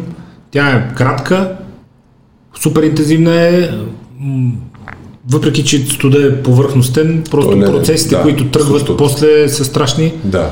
Между другото беше много смешно, защото за първ път при Иво, при моя брат, той докара криосауна. И вика, бе, ще карам тук криосауна, дойдеш да пробваш и аз, аз съм много отворен да пробвам всеки неща. Викам, идвам една. И викам, добре, ще дойда утре в 6. И той вика, абсурд, за първ път трябва да дойдеш най-късно на обяд, защото ск- скока на адреналин е брутален, после няма да заспиш. Аз викам, бе, от тук, аз а, 120 кг спортист, тук по два пъти да тренирам, ти ще ми кажеш, И «Ама, мене аз ли ще ме? Отидах към един и нещо. Стоял съм 2 минути на минус 120 градуса, което е нищо. Което е още на до ниво. 2.30 вечерта се въртех като пумпал, не знам какво се случва, разбираш, като дойде една кръв от некъде. И като ми станаха едни такива очите. И ти ходиш по улицата и имаш чувство, че си олекнал с 60 кила, че няма гравитация. Като ти астронавтите по луната, като ходят една крачка има 6 метра, да виж. Знаеш ли, после приятно. вече, после почнах да седа по 3 минути на минус 180, няма никакъв проблем. Но първият като път, действително, адреналина направо ти изстрелва в космоса. До 2.30-3 часа вечерта се върте като пумпал, няма да не мога да мигна, не да заспа. Основният бонус от топло студено открил сауна от вана ледена с сауна, много топла 130 градуса примерно. Това нещо, по принцип, за хора с студени крайници, по-голямата част жени здравейте, много са ми ледени ръцете и краката, така, на, на мъжете ни е ясно. Така, това се получава поради лошо кръвоснабдяване в крайниците. Основната полза от този вид Те на възстановяване са студенокръвни. това е много Даже не друга знам тема. защо го казах. Друга, Друга тема. теория е това. Да, друга теория е това. така. Идеята е следната, че свиващата и отпускащата функция, дори на капилярите, на цялата ни кръвоносна система, е много занижена, защото стоим в една постоянна температура целогодишно. Зимата навън е минус 20, ние сме на 20, 20 няколко градуса климатик вътре, лятото е 40 градуса, ние сме на 20 климатик вътре на студено. Да. Нали? Така. Оттам губим тази функция на свиване, Да. отпускане на кръвните Да, съдове да. и по този начин се възстановява. Да.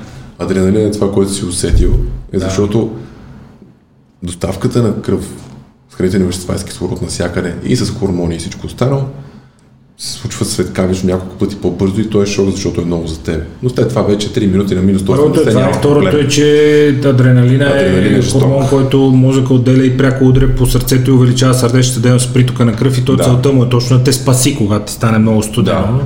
Свирепо положение. Свирепо. Много е. Първият път на криосауна казвам ти, леле, леле. И аз съм ходил няколко пъти. после- Доста е добро.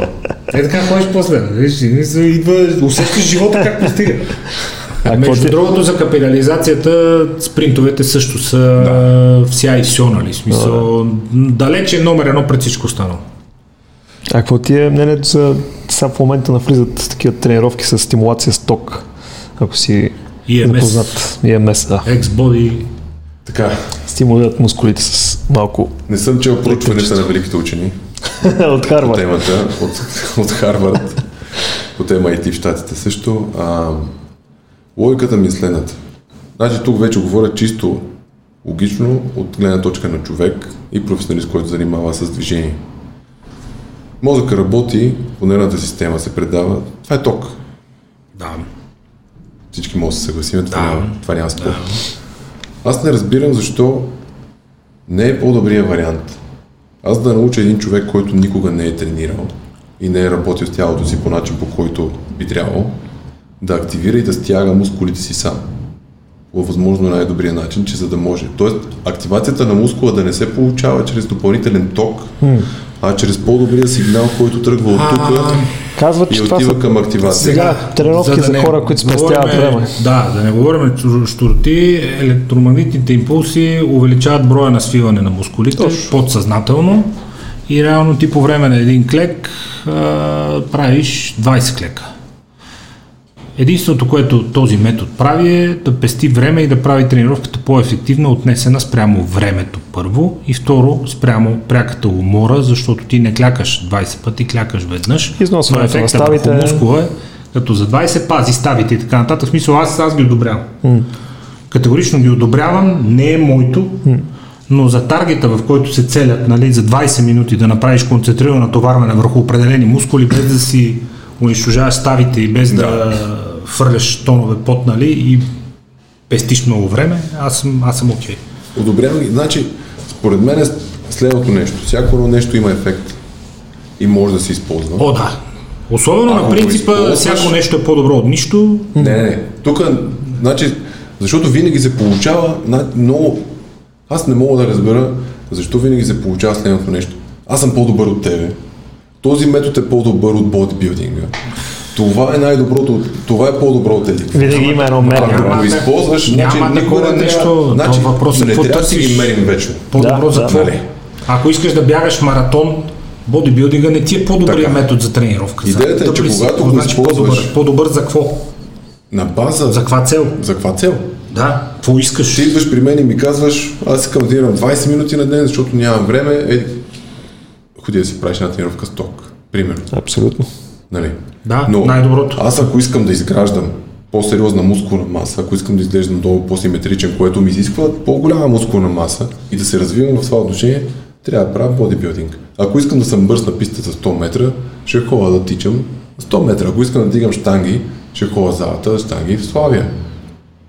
Не, няма по-добро. За тренировките с ток, те първа, нали, то е доказано някакви неща, но винаги, пак казвам, че от двете страни има учени, които ще кажат това е супер яко най-доброто, другата страна ще каже някой това е пълна глупост. Нали? За мен не е нито супер яко е най-доброто, нито пълна глупост. За мен е, за, е перфектно. за кондиция и за оживяване на мускула и за да се напълни мускула с кръв, да поработи Да. да се усети натоварен за кратък период от време, съм супер окей. Абсолютно съм окей. да. Да. Това е. С CMS. Усещаш се ограничено в професията. Напротив. Мислиш, че на време не, не ти стига или усещаш някакъв таван, защото в крайна сметка човек в един момент си каже, ми то аз вече пълен ми е графика, повече от 20 човека не мога да тренирам на ден, то, ма това ли беше... Усещаш ли някакъв таван, който те захупва и как си мислиш, че във времето ще можеш да го надскочиш? Броя хора, които можеш да тренираш за един ден, качествено обръщайки им внимание. Това те ограничава до някаква степен, защото чисто физически 24 часа, Да. 24 часа. Да. Ако искаш да е пърсонал, В един момент достигаш някакъв таван. много искам да дойдат 20 човека в 9 часа сутринта, да ги тренирам всичките, да взема едни пари и да си ходя. И цял ден да си... Штракам си с пръсти съм и да не съм ограничен. След Но това. никога не се случва така. Но говорим, ако искаш мога да го направиш. Виждал съм 10 човека наведнъж да тренират персонална тренировка с треньор. Нали? Много се извинявам към всички колеги, ако някой ме гледа. Това не е персонална, това Тя не е персонална, тренировка. това е групова Така. тренировка, която е мижи да те лажем малко, Да. защото Така. ако сме на лека атлетика, всички спринтираме и трябва да правим едно и също, докато в залата не е точно така. Един има Има ден за гръб, другия за гърди, един тренира с тежко, другия иска да отслабва. Разликата е огромна. Да, Ограничен от тази гледна точка, да, защото може да стигнеш до хикс брой хора на ден. Да. Примерно 20 човека. да. Затова се насочвам към онлайн видеа с тренировки и така нататък, нали, хора, програми онлайн и така. Но ограничен, ти се чувстваш ограничен, когато усещаш някакъв таван, че нещо те притиска, или някакви две стени те притискат все едно. Защото ме пита един човек, ти цял, ли- ти цял живот ще работиш това. Аз му казах, ти цял живот ли си в една котия с хамстери, т.е. други хора в една офис града и цъкате на компютрите всичките. Кое е по-интересно? Аз виждам, се запознавам с най-различни супер интересни хора, наляво надясно. При мен Sky is the limit. Мога да се дигнеш цените, мога да взимаш двама-трима човека в час, което пак се говори за Да, може да си намериш инвеститор, си направиш Може твоя да зала, инвеститор, мога да... мога да вземеш да работиш с някой друг човек, т.е. някой твой колега, който ти да си обучиш, ако има нещо, което не ти харесва, Да. или да му покажеш нещо, все пак и той да стане по-добър. Имаш, мога, може да бачкаш онлайн пространството, там мога да бачкаш колкото си искаш, нямаш ограничения. Особено ако знаеш езици. Единството, Защото- което ни ограничава, че нашия език се говорят твърде малко хора, Да. но ако човек го заплющи на английски и започне да прави качествен продукт, реално 7 милиарда души са на твое разположение. Така е, абсолютно. Идеята е следната, че ти си ограничен до това, колкото ти си позволиш да бъдеш ограничен. И когато това, което правиш, защото е много странно. Те питат, ма ти само това ли работиш? Според мен всеки трябва да знае какво може най-добре. Разбира се, ти може да имаш някакъв тип друг интерес. Може да имаш друго хоби, което след времето стане втора работа, ако имаш такъв физически капацитет като време. Нали? Но ти си най-добър в... Аз съм най-добър в това. Хората са го разбрали с времето, за това имам работа постоянно, без значение пандемия или не и така нататък. Имам работа постоянно. Аз съм най-добър в това. Давам качествена услуга на хората, които идват при мен. Аз ако сменям кружки съм най-добър в това, ще го правя с удоволствие, защото това ме кефи. Няма значение. А то принцип е много въпрос. до момента, в който ти се кефиш на работата си, аз ставам всеки ден в 5 А то принцип е много прост. Ние с него сме си говорили много пъти с други гости. Ако си бензинджия и си най-добрия бензинджия на бензиностанцията, най-учтиво и усмихнато се държиш с хората, бързо им зареждаш колите, па им измиеш бързо прозорците, па им провериш гумите без да си ги питал нужно ли и така нататък. Днес си тръгнеш 100 лева бъкшиш. Ако не си най-добрия, си тръгнеш 10 и си кисел и ще ти крив света. Така. Като си най-добрия бензинджия, рано или късно ще поканат за управител на бензиностанцията. После, ако си най-добрият управител на бензиностанции, някой ще дойде и ще каже, чуш, си много добър, аз искам да инвестирам да направя бензиностанция, ела да работим заедно, защото аз пък нищо не разбирам, ама пък искам да инвестирам в това. Защото имам пари. Бъди най-добрият в това, което правиш, нещата си се случат, то толкова просто. Рано или късно се случват. Така че по никакъв повод, нито за миг в живота си не съм се чувствал ограничен в това, което правя. Какво друго те вълнува, освен спорта? Фотография. Кай, И видеография. Да. Сам си снимам всичко, нали, с помощта от време на време на и мой Да. приятел. Оператор, няма как. Трябва да се, трябва да се работи с професионалисти. така, колегата тук до нас, Колегата е Фотография. незаменим факир тук с... признавам го и аз. Някой ден мога да ти го открадна. си, си. Тега. знам къде е работиш. нещо. Не знам къде живееш, ама знам къде работиш, така че е по-добре, ей. И това ми, това ми е невероятно хоби. И мисля да го с времето, само шеф отгоре знае, може да ми стане като втора работа, но страшно много, защото има ниша за професионална фотография по отношение на бодибилдинг, чисто как трябва, как може да снимаш мускул, има страшно много, много добри културисти, знаеш много добре в България. Защо да... Аз, когато съм постигнал най-добрата си форма, искам да си направя хубави снимки. След 20 години няма да е възможно, защото вече съм на 60. Нали, тогава няма мога. Но, нали, Аз извинявай, че те С прекъсвам. помощта на науката си мисля, че няма никакъв проблем с формата.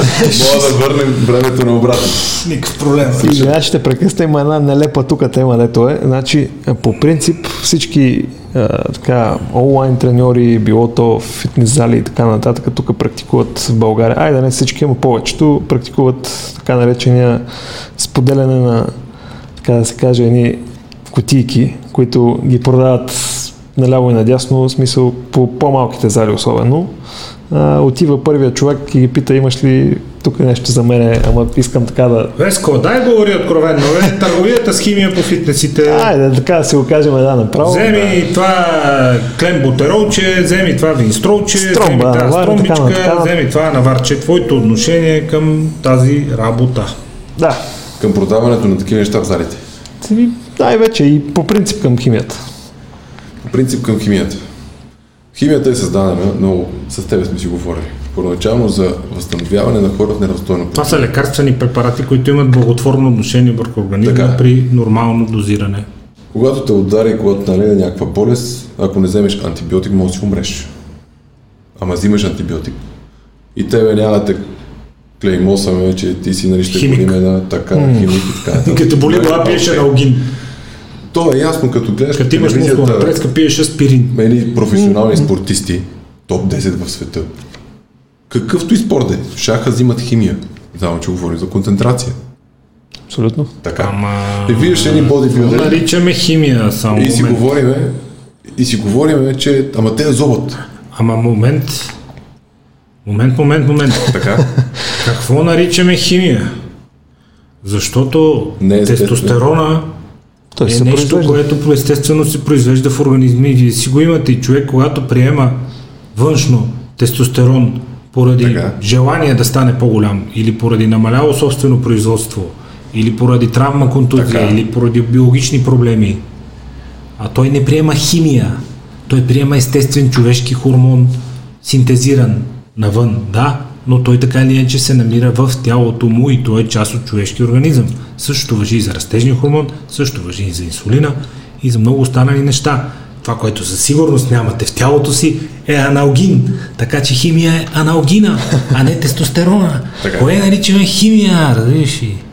Това, което хората, нормалните хора, които не се занимават професионално е, с бе, спорт, наричат химия, са всички тези неща, които спомагат на тялото да изглежда нереално.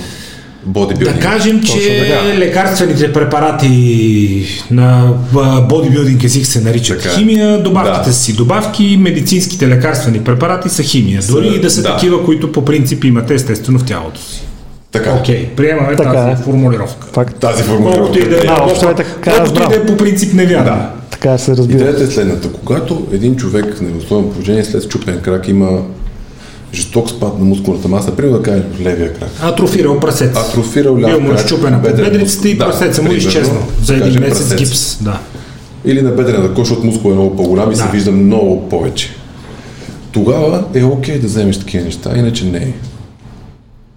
Нали, трябва много добре да се разграничават нещата, защото когато, примерно, има човек, който е болен и тялото му не произвежда тестостерон или пък растежен хормон, на него му се предписва каква терапия? Хормонален реплейсмент терапия Хормонална и външен терапия. на хормони. За Заместване. приемане на хормони. Заместване. Външни. Ти заместваш това, Терапия с защото заместване тялото ти на не го хормони. приема. Тук обаче най-масовото, като че ли това, което съм забелязал е, че а, стромбата, съответно най-ефтино, тъй като е, а, увеличават белтъчния синтез и съответно с увеличаване на белтъчния синтез. На да, тялото. Тя е да. неандрогенен, слаб, Инхибит. относително безвреден стероид. да. Така. Сега, много голяма грешка има хората правят следното. По фитнес залите, нали? най-вече по по-малките фитнес зали, по-големите няма много такива батковци и батки, които... Нали? Аз съм на мнение, че когато го правиш с главата си, когато го правиш по начин, по който е здравословен за теб, няма забранени неща. Не съм за прекомерното взимане на химия, не съм за взимането на химия по начин, по който всички спортисти, които гледаме по телевизията, mm. следят лекари, ходи се редовно на всякакъв вид изследвания, абсолютно всичко. Те им ги предписват, да. Както казвам за пореден път, не отхвърлям абсолютно нищо, ако за теб работи и го правиш умно. Да го правиш умно означава да не вредиш на здравето си. Аз Защото при мен хората идват да тренират за здраве. Аз не използвам такива неща. Нито един от моите хора не използва такива неща. Никога няма да го препоръчам, защото това са нормални хора. Когато аз искам да отида на Олимпиада и да стана световен номер едно, Най-добре. аз не мога да се боря с всичките топ 200 в света. Защото без използването. да. Така. Това е все едно да гледаш по телевизията и да кажеш, те културисти, те зобят, все едно да видиш хора в ресторант да кажеш, ма те са отишли да се нахранат. Така е. Абсолютно. Да. Те изглеждат така поради тази причина. Но отново стигаме до база. Значи, много, много правилно хората трябва да започнат да мислят. Хората да използват главата си, а не да заклеймяват. Аз не мога да заклейма никой. Когато, ако той го е направил по най-добрия начин за себе си и не вреди на себе си. Ако се чувства добре така, ако се чувстваш добре да си веган, бъди веган. Ако Да. се чувстваш добре, нали, значи, примера не е едно към едно, не може да го сравняваме на 100%, нали? Но когато ти го правиш в главата си, когато го правиш умно, когато го правиш за себе си, за своето здраве, ма човек, който се опитва да бъде по-здрав, аз не мога да го заклейма по никакъв повод. Еми, те, това им е целта на тези препарати. Но Факт. хората прекаляват с дози, хората прекаляват с некачествени препарати, хората прекаляват с абсолютно всичко От незнание. от незнание. От незнание Това идва всичко. недобросъвестни твои колеги, които бързат да спечелят допълнителни пари и от някаква търговийка с а, някакви добавки или с някакви медицински препарати, тъй като а, в коментари на предишни епизоди имаше мнение, че абе вие май там се, май се опитвате да а, промотирате стероиди. Нищо не промотирам. Но твърда, че специално за мъж, при жените е изключително сложна, хормоналната и ендокринната среда е изключително сложна. Там е много тегава цялата история. Но специално за мъже, след 40 години, когато естественото производство на тестостерон и растежен хормон спадне, външният прием в нормални дози оказва изключително благотворно влияние върху качеството на живот, продължителността на живота, регенерирането на тъканите, запазването на мускулната маса, което е изключително важно, тъй като след 40 започвате да губите между 1 и 2% от мускулната си маса годишно, поради което телата стават немощни, увисват, изкривяват се, изгърбват се и така нататък. Така че, след като науката ни е разкрива тези възможности пред човешкото тяло, така както ни е разкрила аналгина, аспирина, антибиотика, ваксините и всичко останало, благодарение на което продължителността на живота през последния един век се увеличила двойно, аз съм за. Нито препоръчвам, нито не препоръчвам, но твърда, че благодарение на часове изчетена, изслушана и изгледана информация, ползите са изключителни и са еднозначно положителни за човешки организъм, но наистина, ако се спортува и ако тялото има нужда от възстановяване. Ако човек просто седи и блее и гледа в точка, няма никаква нужда да си харчи парите за каквито и да било добавки, препарати и така нататък. Каквото и да Тъй като единството, което може да направи е да си увреди ендокринната система и да си бъгне допълнително хормоните, които вече така или иначе са бъгнати заради скапания му начин на живот. Така че това е моето кратко мнение по въпроса. Това си е наука, това си е фармацевтика, крайна сметка това са медицински препарати, целта им е да са полезни на човешкото тяло, разбираш всичко в дозата, разбираш, че ако изпиете 20 аспирина също ще умрете или 30 аналгина, сигурно е, така че да, всичко е в дозата и моля ви се, взимайте информирани решения, не се подвъгвайте от а, недобросъвестни колеги на Алекс и от разни хора по фитнесите, ето гледат да още 20 кинта допълнително, продавайки ви някакво нещо. Не го правете. Идеята е следната. Ако изпиеш 15 литра вода, вкарваш бъбреците в хиперфункция. Почваш да пикаеш много. Ако пиеш 15 литра вода по продължение на две седмици, не се знае какво ще стане с бъбреците. Идеята е следната. Дори вода, естествена вода, която тече, ако пиеш повече, не е окей. Това, което използваш тялото, когато го правиш по здравословен начин, с информирани решения от професионалисти, винаги взимате мнение повече от един човек. Двама, трима, пет, десет. За да може да видите допирните точки, да му прецените сами, използвайте главата си. Но, когато се прави както трябва, споделям своето мнение на 100%. Това е наука и знания. Възползвайте Да. се от тях, но го правете информирано, а не злоупотребявайки. Алекс Кирил, за мен беше удоволствие. Всички, които За нас искат беше удоволствие. да заповядат сутрините, дори аз съм там, Веско по-рядко. Next Level Sport Box на Симеоновско шосе, Алекс е там всеки ден по цял ден. Така че, ако искате да тренирате с някой, който наистина си разбира от занаята и ще ви даде пълнен а, поглед към а, човешкото тяло, гледна точка и на спорт, и на хранене, и на възстановяване, заповядайте, добре сте дошли. Благодаря много, Жоре. За мен беше чест и удоволствие и благодаря за поканата. Успех и до нови срещи. Успех на подкаста и до нови срещи. До утре сутринта, всъщност. До утре сутринта. Чао.